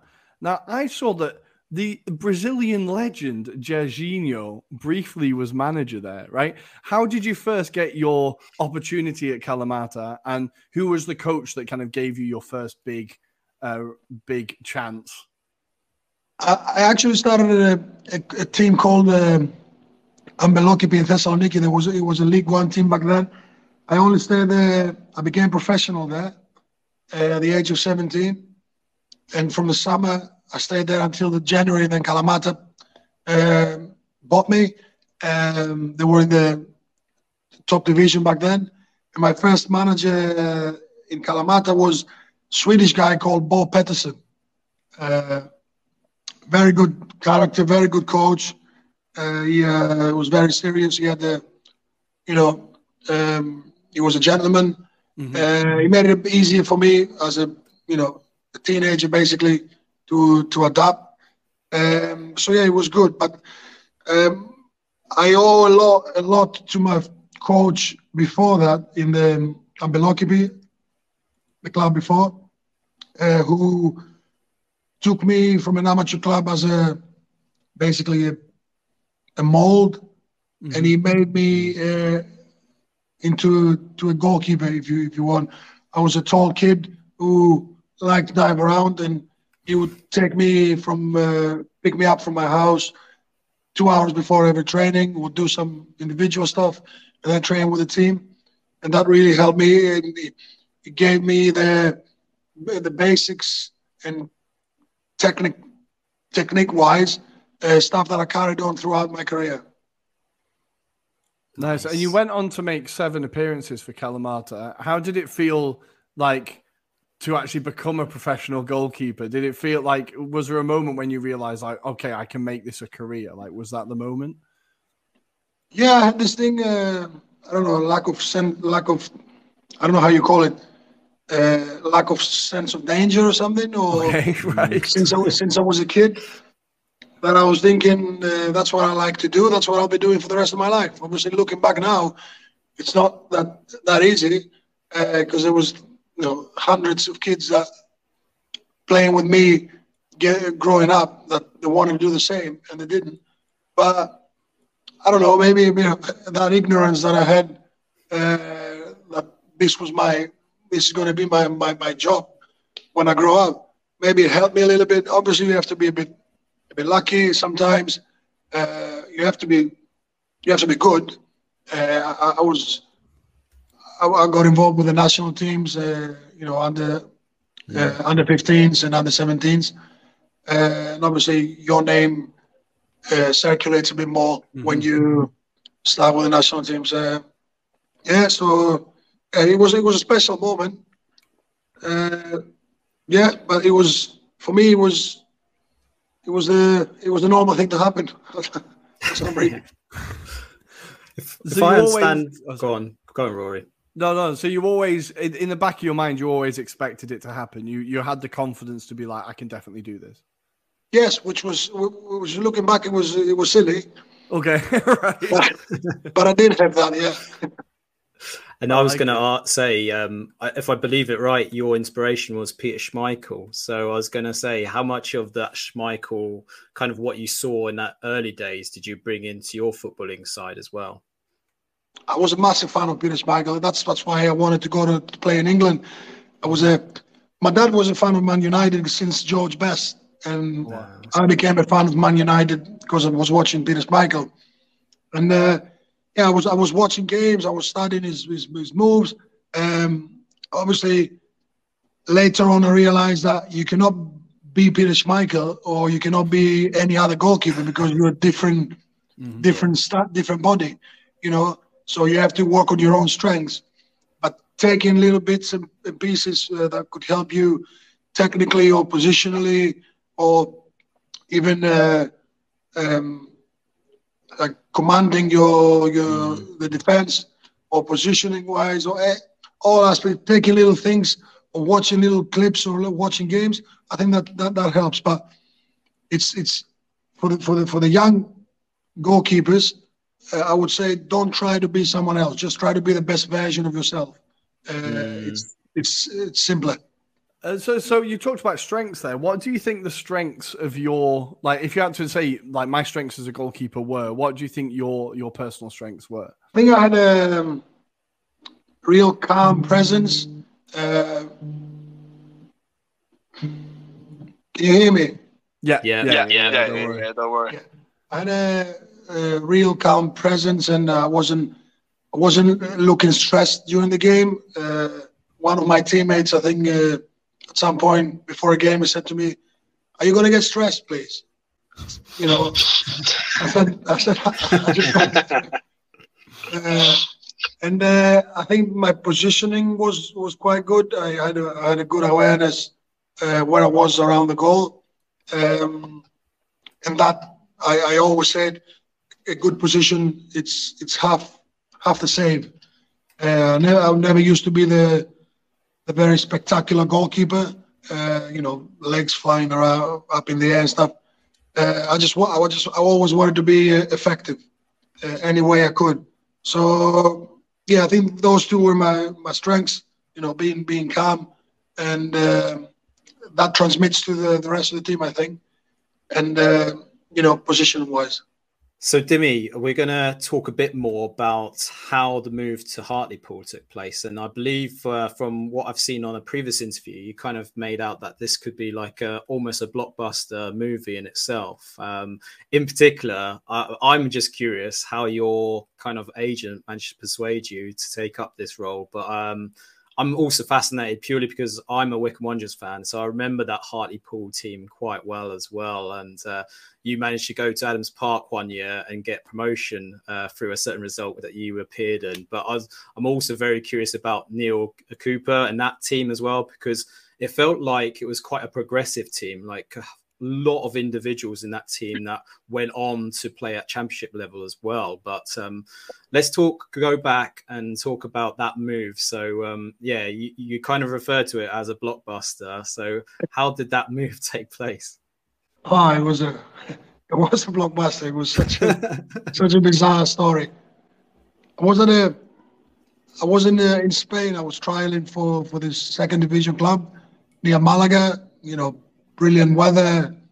The club was quite good. It was called Jerez. Uh, we were in a five-star hotel, a brand new stadium. So after about a week, they offered me a deal, which I was going to sign the the next day. On the night, uh, an agent called me and said, "There's this club in in England." Uh, it's called Hartlepool. They want to take a look at you. I would just, I said, you you had me at England. You know, I didn't even listen to the rest. So I just, I booked a, an early ticket from uh, a train ticket to go from Jerez to Malaga, a flight to go to the Teesside Airport. Uh, I left the hotel about five in the morning. The people from Jerez, they were looking for me to picked me up from training the next morning, and I was gone. I was flying to uh, to Teesside, and I landed in the Teesside airport. They picked me up, and they put me in a in a B and B breakfast uh, B and B hotel in uh, in Seaton Carew. So it was a bit of a shock coming from a from a from a sunny plus degrees. Yeah, yeah. yeah. To Seaton Carew from a five star hotel to a bed and breakfast. Uh, but I was in England and I was happy about it, and uh, you know, I was focused to obviously show what I can do, and uh, mm. it was it was, you know, if you look if you look back, it was such a stupid decision to to make because I had a contract ready for me somewhere which was nice. I just left it there to go to trial again to another club who you weren't guaranteed anything, but I believed in myself, so yeah, it turned out quite all right. Well, you were yeah. there for a while. You're a player like when when I think of that Hartlepool team, I always remember like Jeff Stelling, of course, is like the big Hartlepool thing. But mm. I remember he him talking about you quite a lot on Soccer Saturday, and you seem like a bit of a cult hero. Like, what were your first impressions of Hartlepool? You can be honest. And how did you like? How do you feel about that club and that place now? Because it seems like such a huge part of your career, mm. right? I had a, I had a I don't know, a soft spot for England because mm-hmm. when I was um, younger with the national team, we had a we went to Scotland and we had a mini tournament there, and I really enjoyed it. You know, the, the pitches, the the weather. mm-hmm. even even though I'm from Greece, I never liked too hot weather, especially okay. training and playing. So I preferred playing in the rain or playing when mm-hmm. it's a bit mm-hmm. cold. So yeah, from that aspect, it was fine. It was I was just a bit uh, unsure because I started realizing what I've done. You know, uh, okay. uh, I just completely blew a, a, contract with a with a decent club, uh, and I was there just trialing again. Mm-hmm. But I enjoyed it because they made me feel uh, good from the from the first day. The the lads helped massively because we had a very good uh, team, very good bunch of uh, players. Um, the togetherness was very good. Uh, the banter was really good. So yeah, I felt really comfortable straight away. And then uh, and then after a few couple of months or two three months, I signed my first uh, proper contract, and mm. the rest is the rest is history, as I say. Well, as Adam said, that team that was the team with George Boyd up front, right? Was that when George Boyd was up front? Adam Boyd. Adam Boyd. Adam Boyd. Boyd sorry, yeah. there's, there's, two of them, right? Adam yeah. Boyd. Yeah. So that team, like, I think Adam wanted to ask about it as well, but it went. That seemed like a really good, promising, like, exciting Hartlepool team to be part of. Yeah, it was a great team.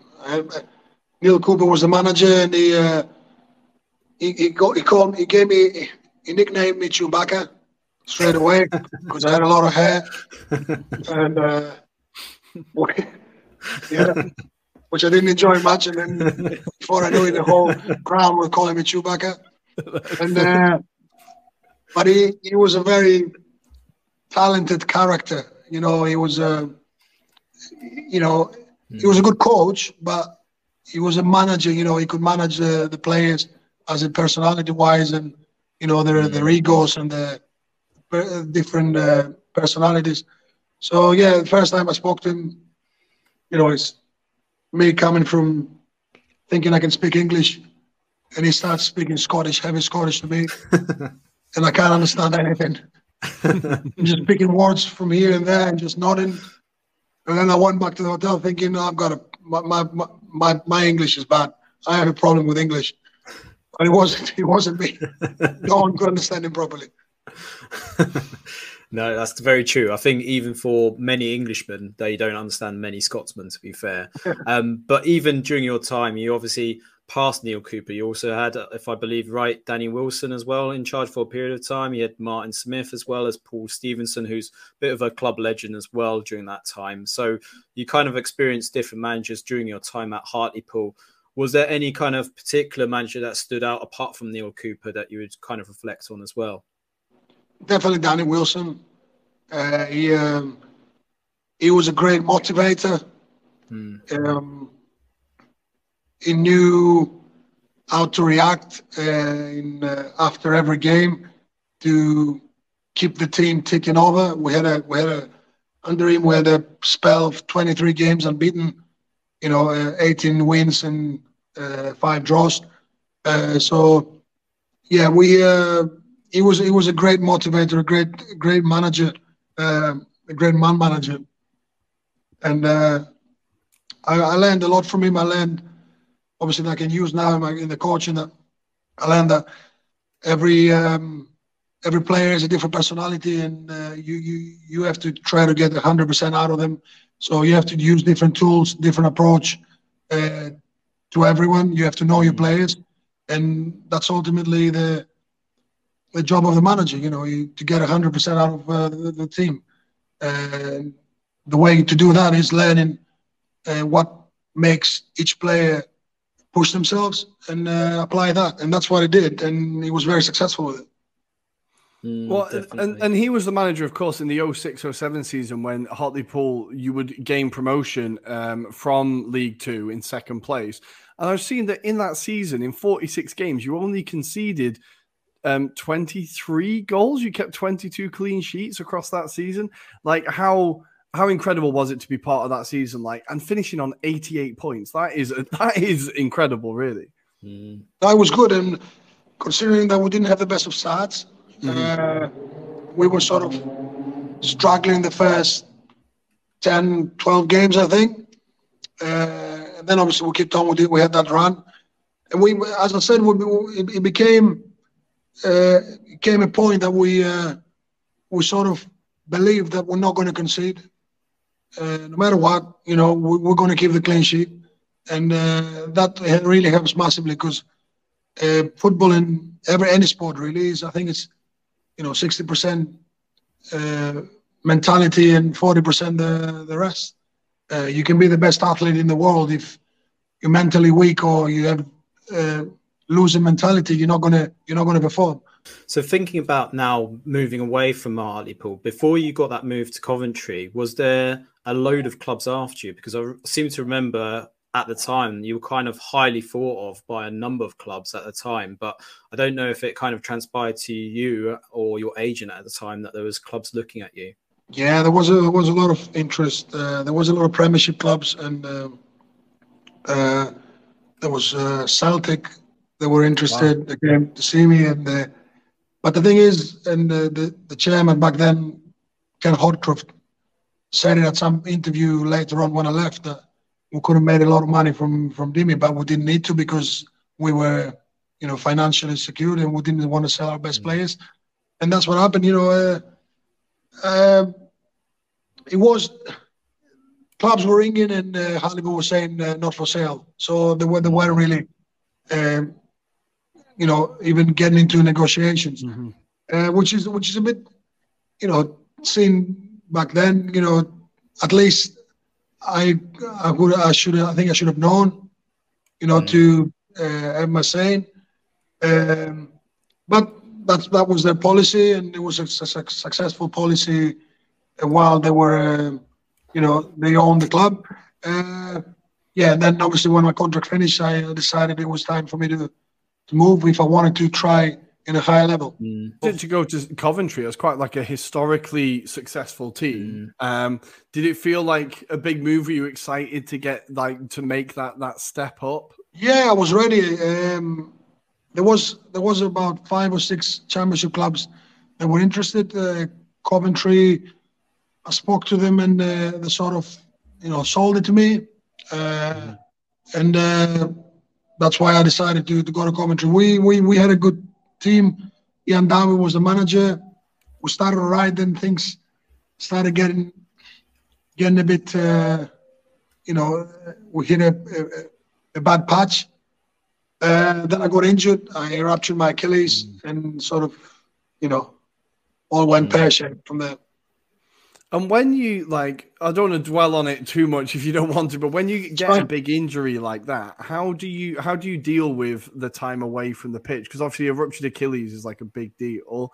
Like, yeah, how did you deal with your time away? It's difficult, you know. It's difficult for any sports person. I'll tell you that you don't you don't want to be on the sidelines. You don't want to be out of action. Uh, but it's a process that you need to follow, and you need to, and you need to, you know, to be optimistic mm-hmm. and to look forward to when you're going to be ready again without without pushing anything or without you know trying to get there earlier you know risking to get injured again. So yeah i had a good recovery. I followed the, the procedure. Um, i um, i listened to the, the, doctors and everything. And you know i, I worked hard. And then i wanted mm-hmm. when i get back i wanted to be ready to play instead of taking another, you know, so many weeks or months to get back into um, up to up to speed. And then as soon as I was uh, was okay, uh, the Swansea um, loan came, the Swansea offer. It was perfect for me because I could go and mm. you know and maybe get some playing time. Well, this is actually you've taken us to the next thing we wanted to talk about. As I was kind of doing my research, I was like, oh, Swansea City and Cardiff. Okay, in the same season. That's like that's a oh heated oh rivalry. God, yeah. um, I must be a record man on that. Yeah, how did it? How? Yeah, how did that happen? And how was was there like reaction from fans? I know that that is the derby that people yeah. don't appreciate how heated that is. There's another blockbuster. I, swear to God, well, if, if, I write my autobiography, it's going to be a bestseller. yeah. it's, it's been so so strange situations.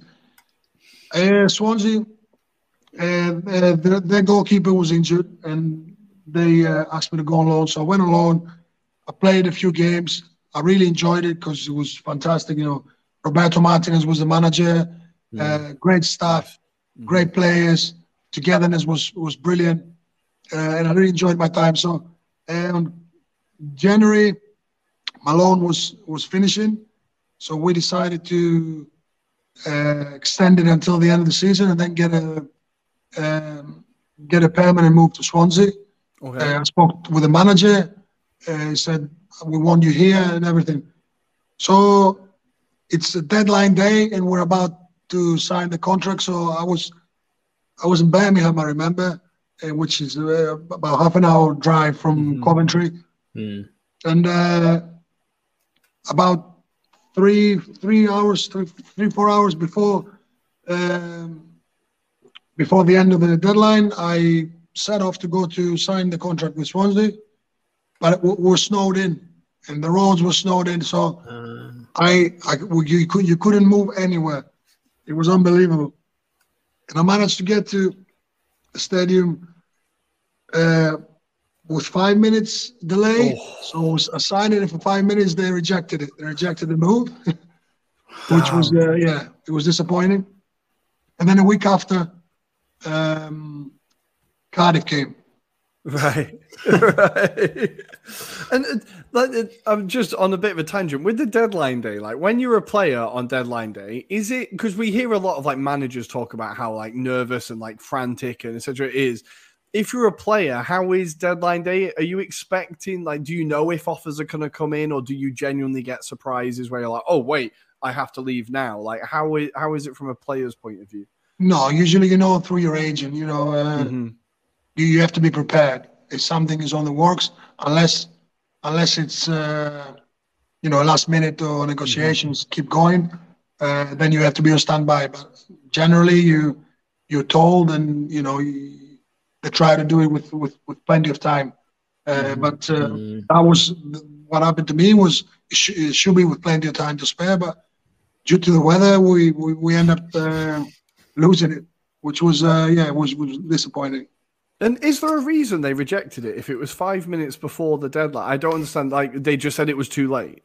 Like yeah, they said it was too late. Right. It was five minutes too late, and it was you know sometimes they, they make an exception. Uh, they didn't mm. this time, and it was really really frustrating. I was a student at Coventry University at the time. You were actually playing for Coventry, which was just by coincidence. um, but one of the things I wanted to ask you was there's a lot of talk about the financial issues at like Coventry, especially they moved into the big Ricoh Arena, as it was called at the time. And I, I wanted to ask from your opinion, obviously, it was leaked to the press on many occasions in Coventry about the financial issues, but how much of that did the actual players get wind of it, and how much did that affect the performance as well? Because obviously, it was back and forth between kind of the owners as well as the owners of the ground because it wasn't owned by Coventry City at the time as well. And they had these huge depths at the time as well. Ian Dowie had kind of like got this really good squad together because, you know, it wasn't just yourself, uh, the, likes of Leon McKenzie, for example, that was quite doing quite well at that period of his career as well. So I just wanted to kind of get a feel for that period as well. Was there kind of that kind of feeling with the squad or was that kind of kept separate to you guys? Um, while I was there, we knew there were some issues, but it was never obvious. It was never got to the point that there had issues with the ground or, you know, everything was good. We knew the club wasn't doing all right financially. Uh, we, we, we didn't have, it didn't have an impact on, on, on the players, but obviously it, it accumulated more and more and more. In the end, it, it, it turned out to be really bad. You mm-hmm. know, the club having to move from Ricoh Arena and having to play in uh, other grounds for, for many years yeah. uh, until they stabilized now. So yeah, while I was there, uh, we knew it. We just we just didn't see it in the ever in our everyday routine. And does it feel like something you just you obviously can't get involved in it? You just have to get on with your job, right? It's just something you have to try and ignore. Yeah, hundred percent. You know, mm-hmm. my uh, our job was to to perform on the on training and then in games. You know, mm-hmm. people in the boardroom, their jobs are to make sure everything is run smoothly mm-hmm. behind the scenes. So yeah, you, you can't really get involved with other people's jobs. You just hope they do theirs uh, well, so we can, we, we can be able to do ours well too. Mm-hmm. And then, as you said, so then you go back to Greece and you get a move to where you play for AEK Athens. And that is one of the teams that I don't really know much about Greek football. I'm going to kind of claim ignorance a little bit here, but they are the team alongside Olympiacos and Panathinaikos that most yeah. people know, right? Mm. Um, how did it feel to play for one of the biggest teams in your home country? Was that like, that must have been a hugely proud moment, right?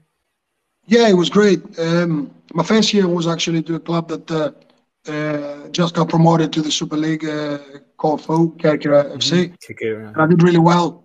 Uh, I got uh, voted goalkeeper of the season, and uh, that's why I had offers from AEK Athens, Olympiacos, Panathinaikos. They were sort of sniffing around. Yeah, I chose uh, AEK Athens, and the first year was fantastic. You know, we had great players. Eidur Gudjohnsen, Barcelona and Chelsea. Wow. We had yeah. Greek internationals. Um, we had a great team, and we end up playing Europa League uh, group stages. Mm. Uh, it was really enjoyable. But the second season, the club just collapsed financially, and we end up playing with just kids. All the players left, and uh, yeah, it wasn't enjoyable. But the, the, pressure playing for a club like that, it's, it's big. You know, all the, the the spotlights are on you. You know, any mistake or any bad performance, you have every newspaper in the country talking about it. And uh, but it's you know it's a challenge, and I enjoy the challenge. And uh, yeah, it was great uh, learning curve and experience as well. Was that the club mm. where you feel like the, the pressure was on the most? Like you felt most under scrutiny? Um, you could say. I think. I think the pressure comes from from from from yourself. Okay. Uh, I, I always been the the the biggest critic of, of my performances. You know, and uh, you know if if I didn't perform well, I wasn't expecting to read it somewhere or hear it from someone else. I knew it straight away, and I was trying to find out how I can, uh, you know, I can, I can, I can change that. Um, yeah, but yeah, you know, you, you, get a lot of attention when you're in a club like this. Uh, you get a lot of everything you say could be sort of mistranslated or, you know, misinterpreted, uh, depending on who's uh, trying to interpret it. So you have to be careful. Uh, but that's that's part of the package. Mm. Mm. And then, unfortunately, that AEK Athens se- season ended uh, in very badly, and there was a points deduction due to a pitch invasion.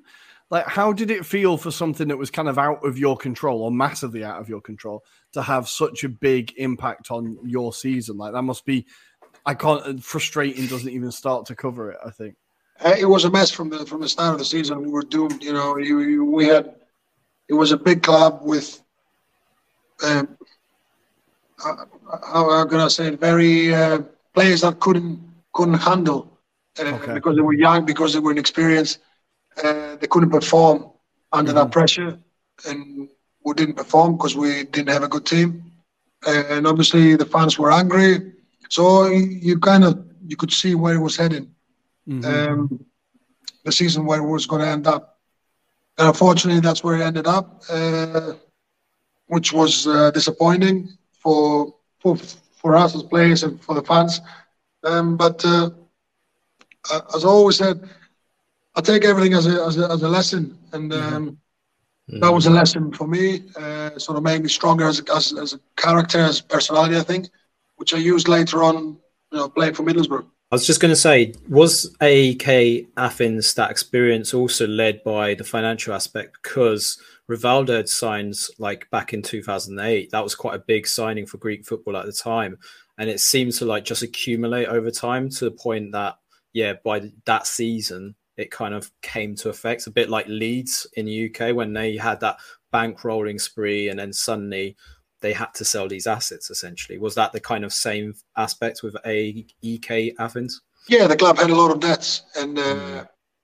it, it couldn't cover the debts uh, because they were left from previous owners. Uh, so yeah, it was inevitable. You know, there was either going to be a takeover it was from someone who's going to take care of all this debt, but mm. no one was willing. I think there was a um, there was some sort of, you could say a bit of a plan to do that for mm. because in Greece, if you did go bust, uh, you go down to back then you used to go down third third division mm-hmm. and all your debts are uh, erased. Uh, so I think they, they, saw it as a solution uh, mm-hmm. to the problem and maybe take a f- couple of years to get back to the Super League. But before we move on to your time at Middlesbrough, I think we should talk about the positives at AEK, AEK Athens as well. You did get to play in the Europa League group stages. How did it feel to play in European football? Did that feel like the kind of highest level you got to? Did that feel like a kind of real achievement? No, it was brilliant it was a different experience. It was, um, you know, playing with different different teams from different countries. It's the, you know, it, it sort of broadens your um, your your perception of about football. You you you have to you don't really know what to expect, and it makes uh, makes it really competitive. Uh, we, you know, we had a good run. Uh, we had a good team, uh, back then. Yeah, uh, obviously we had some injuries while we were in the stages, uh, but I really really enjoyed it, and yeah, it's it's a great experience. It's it's it's similar to playing the Champions League, but obviously you know uh, a level down if you want. And you got to play some pretty big teams, right? You got to play away at some big stadiums. Like this was the group with was it Anderlecht, Lokomotiv yeah. Moscow? Like there's some big yeah. teams, right? Playing away in Belgium, playing yeah. away in Russia. How did it feel to play in Moscow? Like I imagine it's pretty intimidating, right? Oh, it was, it was cold. Jesus Christ. well, on that, yeah. on that, yeah. But it's yeah, it's, it's it, it was good. It was good. It was great, great experience. It was uh, before before that on the group stage we went to play Georgia uh, mm. against the Dynamo Tbilisi, Tbilisi wow. uh, home and away, so we can get into the group stages. Uh, that was intimidating a bit because the, the full ground was uh, was packed. We beat them at uh, home one 0 so they had to beat us. We ended up getting a draw one one, and we went through. But it was uh, yeah, it was it was good. It was good. It sort of toughens you up a little bit. Nice. And then from here, you get your move to Middlesbrough. And this is where now I have friends who support Middlesbrough, and I'm going to have some questions kind of coming up to you from them. But um, this was a, a, a a team on the up, right? Managed by Aitor Karanka, and you were a huge, huge part of that team that did end up winning promotion. How did it? How was it to be coached by kind of Karanka's a, a, a he was he had a very very good career at Real Madrid, right? How did it feel to be coached by him, and how was it to be back in the northeast of England, but with Middlesbrough? I, was in the northeast from on holiday really because my wife's from Hartlepool, mm-hmm. and uh, you know I just finished from AEK Athens, and I was just staying there for a bit, and uh, the call came from Middlesbrough. Stephen Pears, the goalkeeping coach, knew me, and they had an injury, and uh, Tony Mowbray was the manager then. Mm-hmm and they um, they got me in on a short term contract.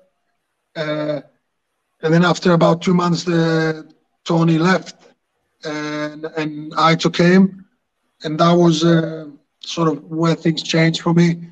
Uh, I think obviously Tony, you know, is a fantastic manager, fantastic man, but he had his goalkeepers already, and you know, it was harder for me to, to break in. Uh, when uh, Aitor came, it was like a clean slate for everyone, mm-hmm. and uh, he was a foreign manager who didn't really know sorry so much about the English players and names.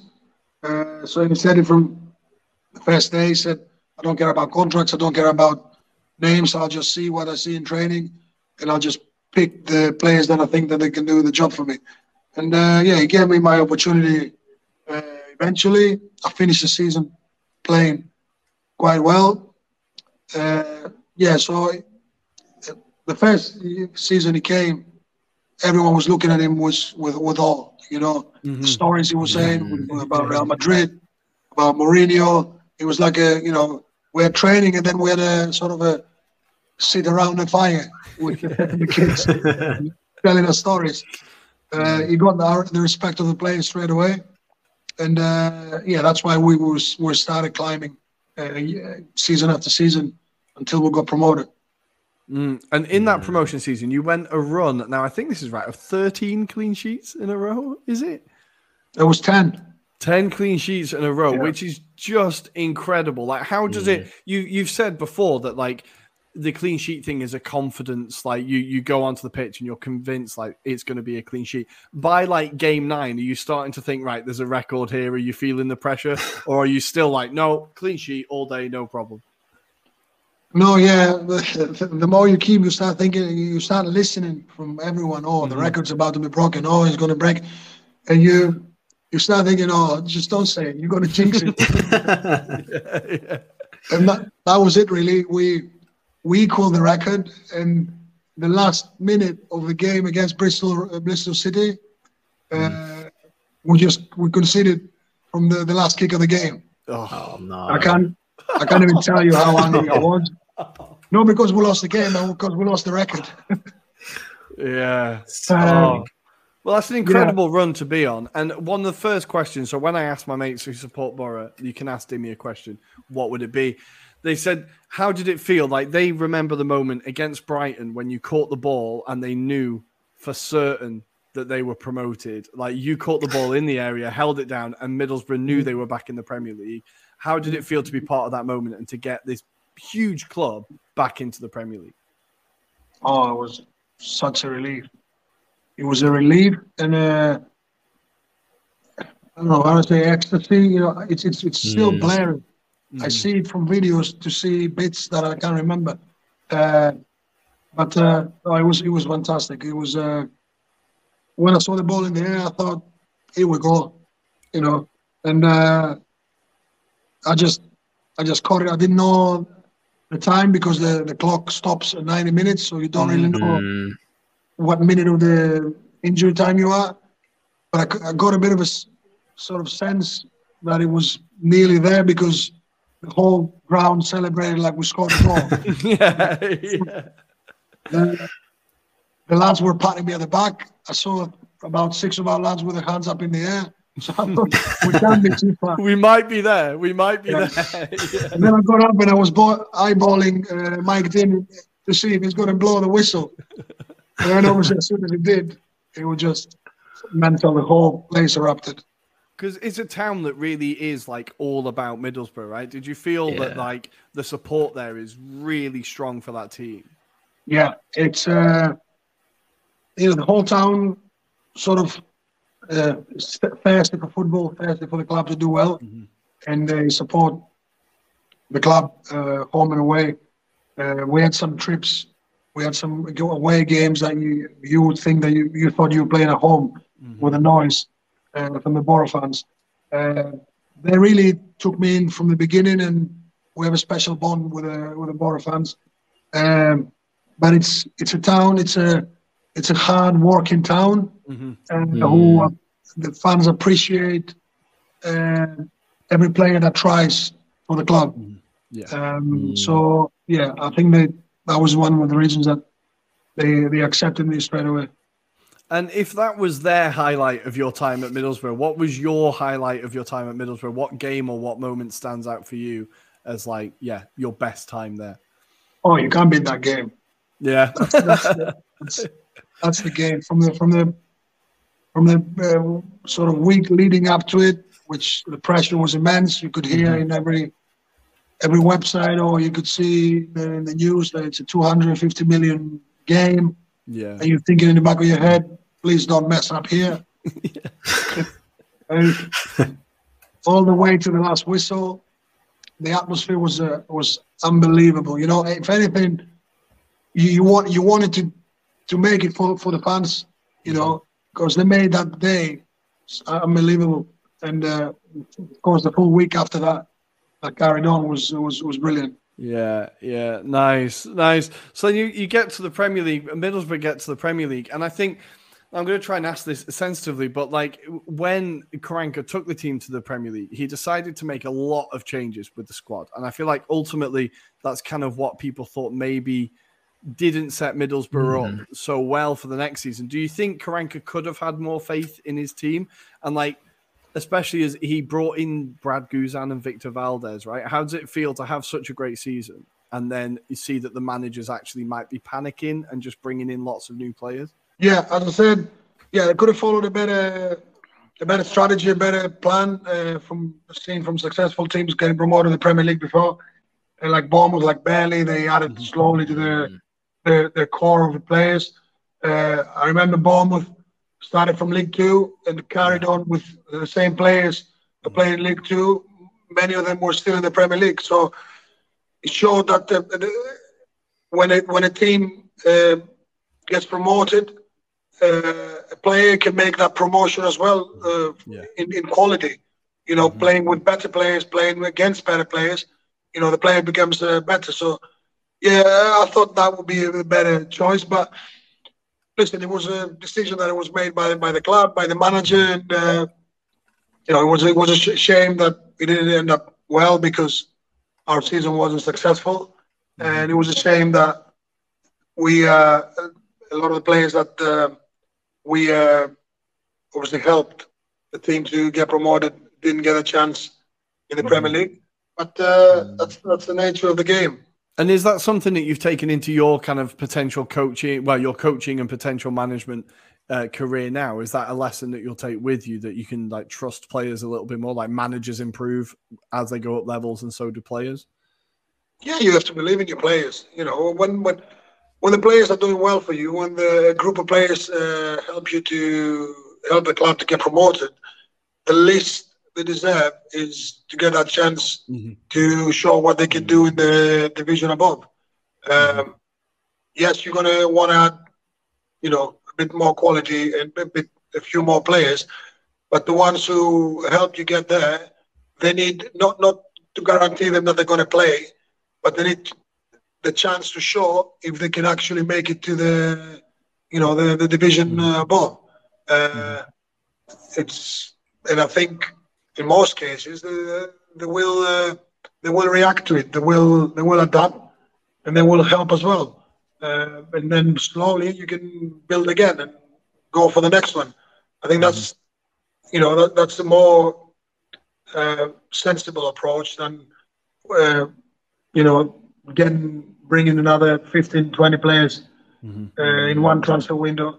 And we'll see the, the example of uh, this example again with uh, with Nottingham Forest this season. yeah, it's insanity, right? It's insanity. Twenty-two players and yeah. they're expecting, you know, to perform. It's even if they are top players, it's going to take them a while to, mm. to gel together. So it's not it's not that easy.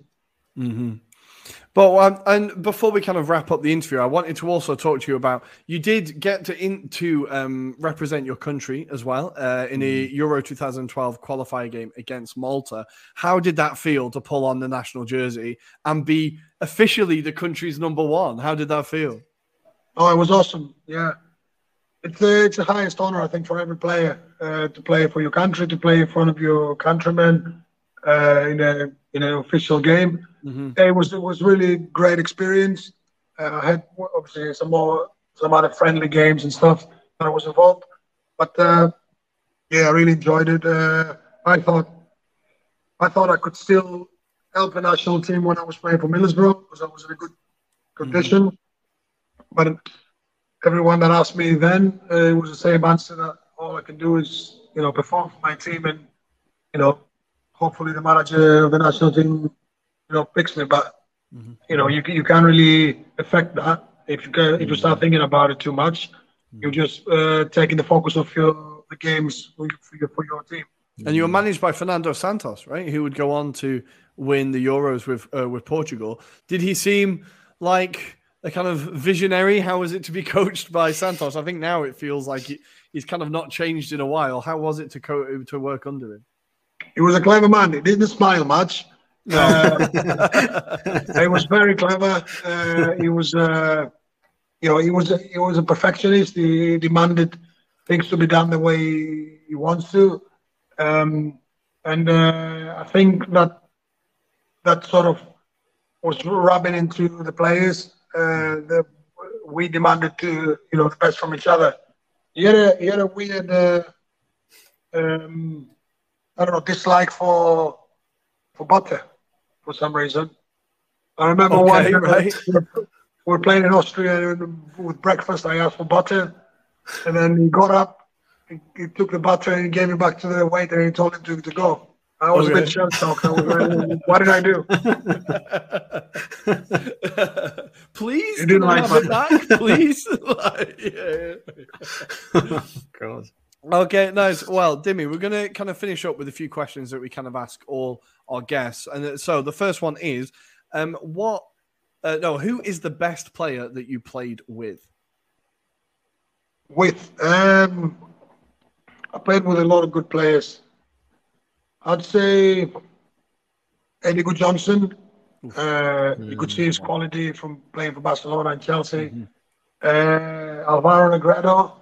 Oh wow, nice. Uh, yeah, at Boro. Yeah, yeah, yeah. yeah. Uh, right. Adama Traore. Mm. Yeah. Really good player. Yeah, many others. You know, uh, I was I was lucky to to have good teammates in my in my career. Were you still throwing yourself into dives when Adama Traore is running at you full pelt? I don't know if I was. Oh, I was. Uh, I was. Uh, I was having a bit of a banter with him every day. Every day, I was telling him, I was nudging him with the shoulder. I was telling him, I, I can beat you, man. I kept nice. telling him, you're in the wrong sport, pal. I said, yeah, well, definitely. Yeah, yeah, yeah. Um, no, so the next one is who is the best player that you played against? Against, uh, again, there's many, many good players I played against. Uh, played against uh, Sol Campbell and uh, um, Peter Crouch. Nice. Uh, they were at Portsmouth when we were. Uh, I was at Swansea. Mm-hmm. We played uh, in the cup against them. Portsmouth back then were on fire. The mm-hmm. 4 mm-hmm. Crouch, uh, Sol Campbell, David James, and we managed to beat them as well. Nice. I had a great game. Yeah, some of the names that I played against, but yeah, there are many. But you know, I could I could sit here and just keep keep saying names. Nice, nice. Okay, next one is the best atmosphere you played in, or the best stadium you played in.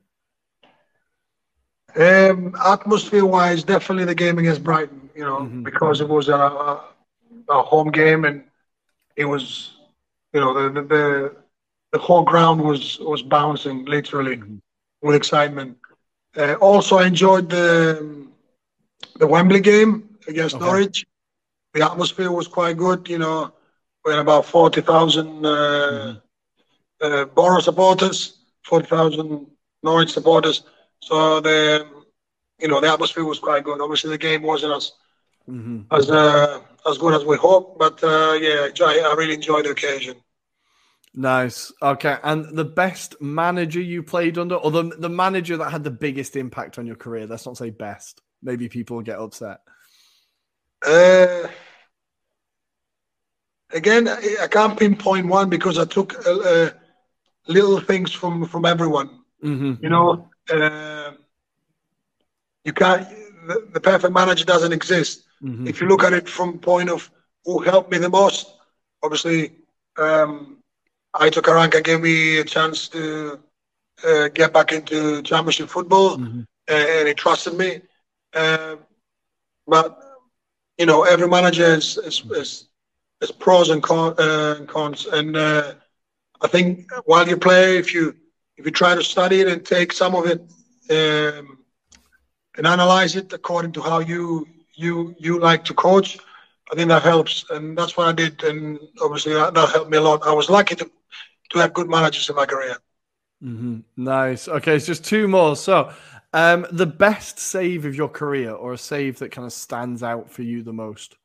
I would say against Leeds uh, away uh, from a header. Uh, mm-hmm. we, we drew nil nil, and I just, you know, it was a header from uh, from a free kick just outside the six yard box, and like all the Leeds players, they had the, the hands up in the air.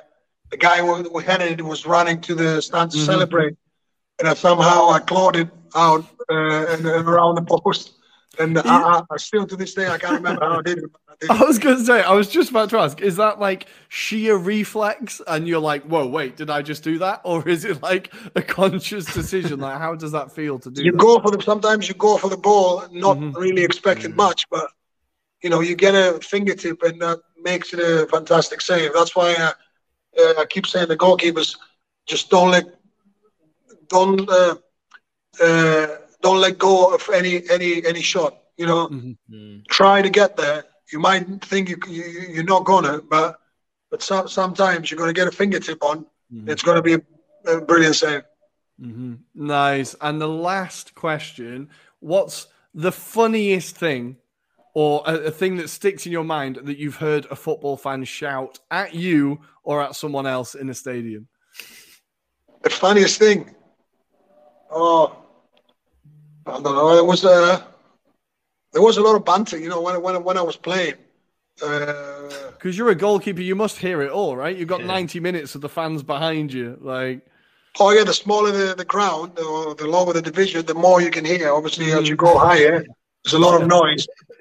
But I had, uh, I had a lot of, you know, when I started playing, and my, my first season, uh, at the back of my shirt wasn't Dimi, was my last name, was Konstantopoulos, and it was, to start from here and end on the other end. Oh, I could hear some some jokes behind the goal. You know, people trying to pronounce it, choking. You know, nice. nice. Some people think well. uh, thought I was Chinese. Perfect. Well, Dimi, thank you. It's been a great chat. I've really, really enjoyed it. Um, Adam, anything to say before we before we wrap it up? Just to say, I never thought I'd ever interview Chewbacca. That's a childhood dream, right? I've lived it. So, but Dimi, Dimi, absolute pleasure. It's, I've been fascinated by your career. So I, I, thank you for bringing that. That stuck with me so long that I, I had to learn to do the impression as well. Oh, let's go. oh, God. oh, that's pretty good. I like that. That's good. Brilliant. And when I was when I was in Middlesbrough, they, they used to they used to call me Dave. Okay, right. It was it was it was bizarre. Stewie Downing gave me that name, Dave, because I look like Dave from Hartlepool. okay, right. And uh, it just stuck so much that in the game, like George Friend was shouting Dave for me to pass the ball. I would go on the, on the I would walk on the street and hear Dave and start turning. it was it was strange. And it was an incident with a doctor as well in uh, Middlesbrough. A cardiologist was doing our tests and he had no idea from football. Um, so George Friend was before me, and I go in and he went, goes to me, All right, Dave.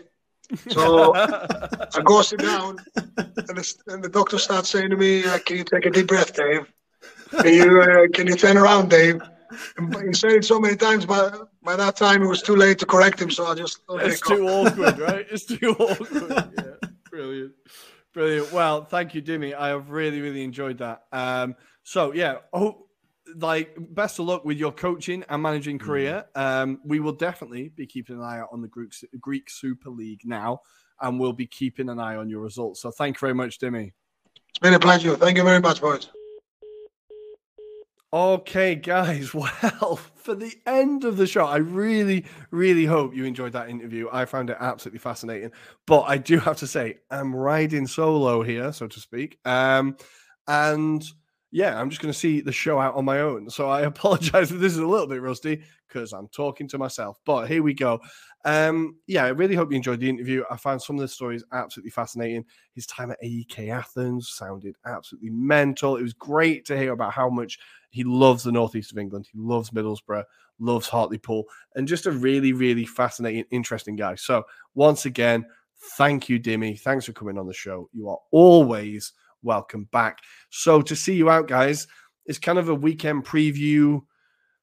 Let's just do it, right? Uh, so the Premier League matches we have coming up this weekend, we it all kicks off with the 70s tie that is Nottingham Forest taking on Liverpool at half past one on Saturday. Liverpool bang back in form. Nottingham Forest definitely not in form. This feels like it could be an absolute butchering, but you never know. The atmosphere at the City Ground could make a big difference. I don't think it will. Anyway, next we have Liverpool's cross city rivals, Everton taking on Crystal Palace. Everton definitely struggling, lost their last three games. That's not easy to say. Um, definitely not informed. Palace, as we said, in their last three, two wins and a draw, looking a bit better. Can Patrick Vieira get a win at Everton? Of course, this last game was the game. This game last year was when Everton confirmed their survival, and there was that video of Patrick Vieira that went viral. So I'm pretty sure Patrick Vieira will have revenge on the mind for the Toffees. Also on the Saturday, we have Manchester City taking on Brighton. De Zerbi massively needs a win, hugely needs a win. Brighton, the XG gods are angry at them again. They cannot get a goal. I don't really fancy them to get it here. But who knows? City, fresh off a loss against Liverpool, maybe they could be in trouble. Then on Saturday, the late kickoff, the big game is Chelsea against Manchester United. Now, this game on headline looks like it's a great game like, oh, it's going to be banging, right? Well, the last four games, it's been 1 1, 1 1, 0 0, 0 0. I think this is the most boring game in the Premier League over the last couple of years. I'm going to say it. It's just always a terrible game. Hopefully, they surprise us. Chelsea looking better under Graham Potter. A disappointing performance against Brentford midweek. Arguably could have lost that game. So they're going to be looking to get the three points at home. But with Man United looking better, like we've said, it could not be certain. Then on Sunday, we have a relegation battle, a Midlands battle. We have Wolves hosting Leicester City two teams who are very, very low on confidence. Leicester, one win in the last three. Wolves, one win in the last five. Leicester, one win in the last five. Um, two teams in terrible form. Maybe a game to give a miss. At the same time, on Sunday, we have Aston Villa taking on Brentford. Steven Gerrard under massive, massive pressure. This is an opportunity for him to get some points on the board. Brentford looking great against Chelsea. I fancy them to get some something there. We have Southampton hosting Arsenal. Southampton finally got a win. Arsenal need to continue this run of form. Come on, boys.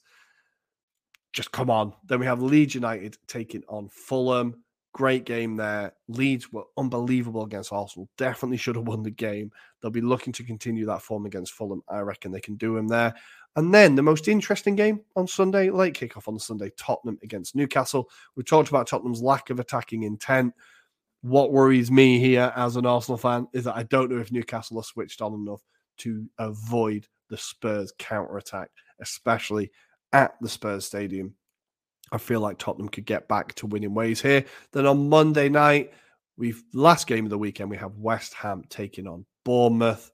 West Ham missed their last two penalties now. Could have got a draw against Liverpool, but I think Bournemouth, fresh off that first win, they're going to have to get their heads up. Their first loss, sorry, going to have to, going to have to get their heads up and make sure to put up a fight against the Happy Hammers. Now it's Serie A time, guys. My voice is running out here. I really hope it feels okay. Sounds okay. The weekend kicks off tonight as you are listening. Juventus taking on Empoli. This game last year, Empoli won 1 0. Empoli are definitely going to be looking for a repeat performance. Juventus starting to get back into form, maybe. They should really be seeing this one out. On Saturday, we have Salernitana taking on Spezia. Milan against Monza, Berlusconi against his old team. Is he going to be in the stadium or is he going to be too busy writing love letters to Putin? Only time will tell. The late game on Saturday is Fiorentina against Inter. Fiorentina smashing goals in in the Conference League cannot score for love nor money in Serie A. Inter back in form. They're going to be looking to get a win here. I think Fiorentina can put up a fight. I think. Then on Sunday, we have Udinese against Torino. Udinese still flying high, still technically in the title race. Torino, you never know what you're going to get with them. That is at 12:30 on Sunday.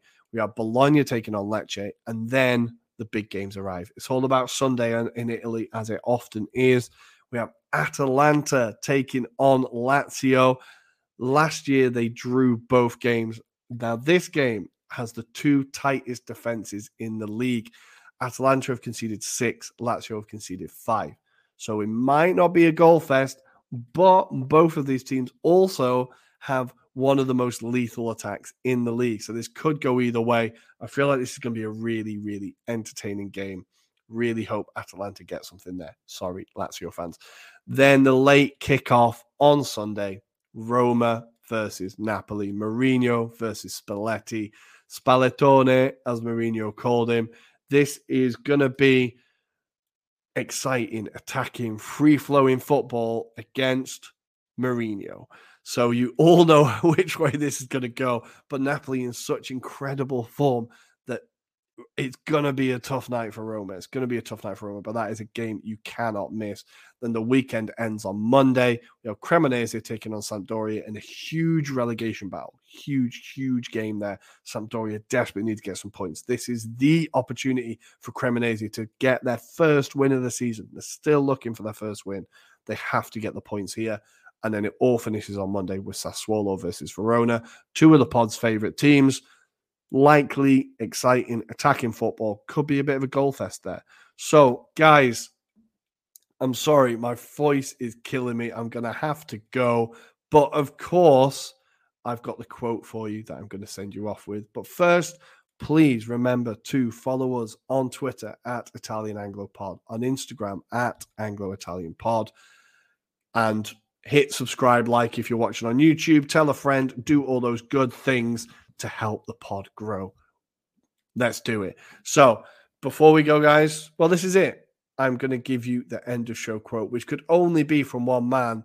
It is, of course, from Antonio Conte during the Spurs United game, where he screamed at Bentancur, Passa la palla testa di cazzo.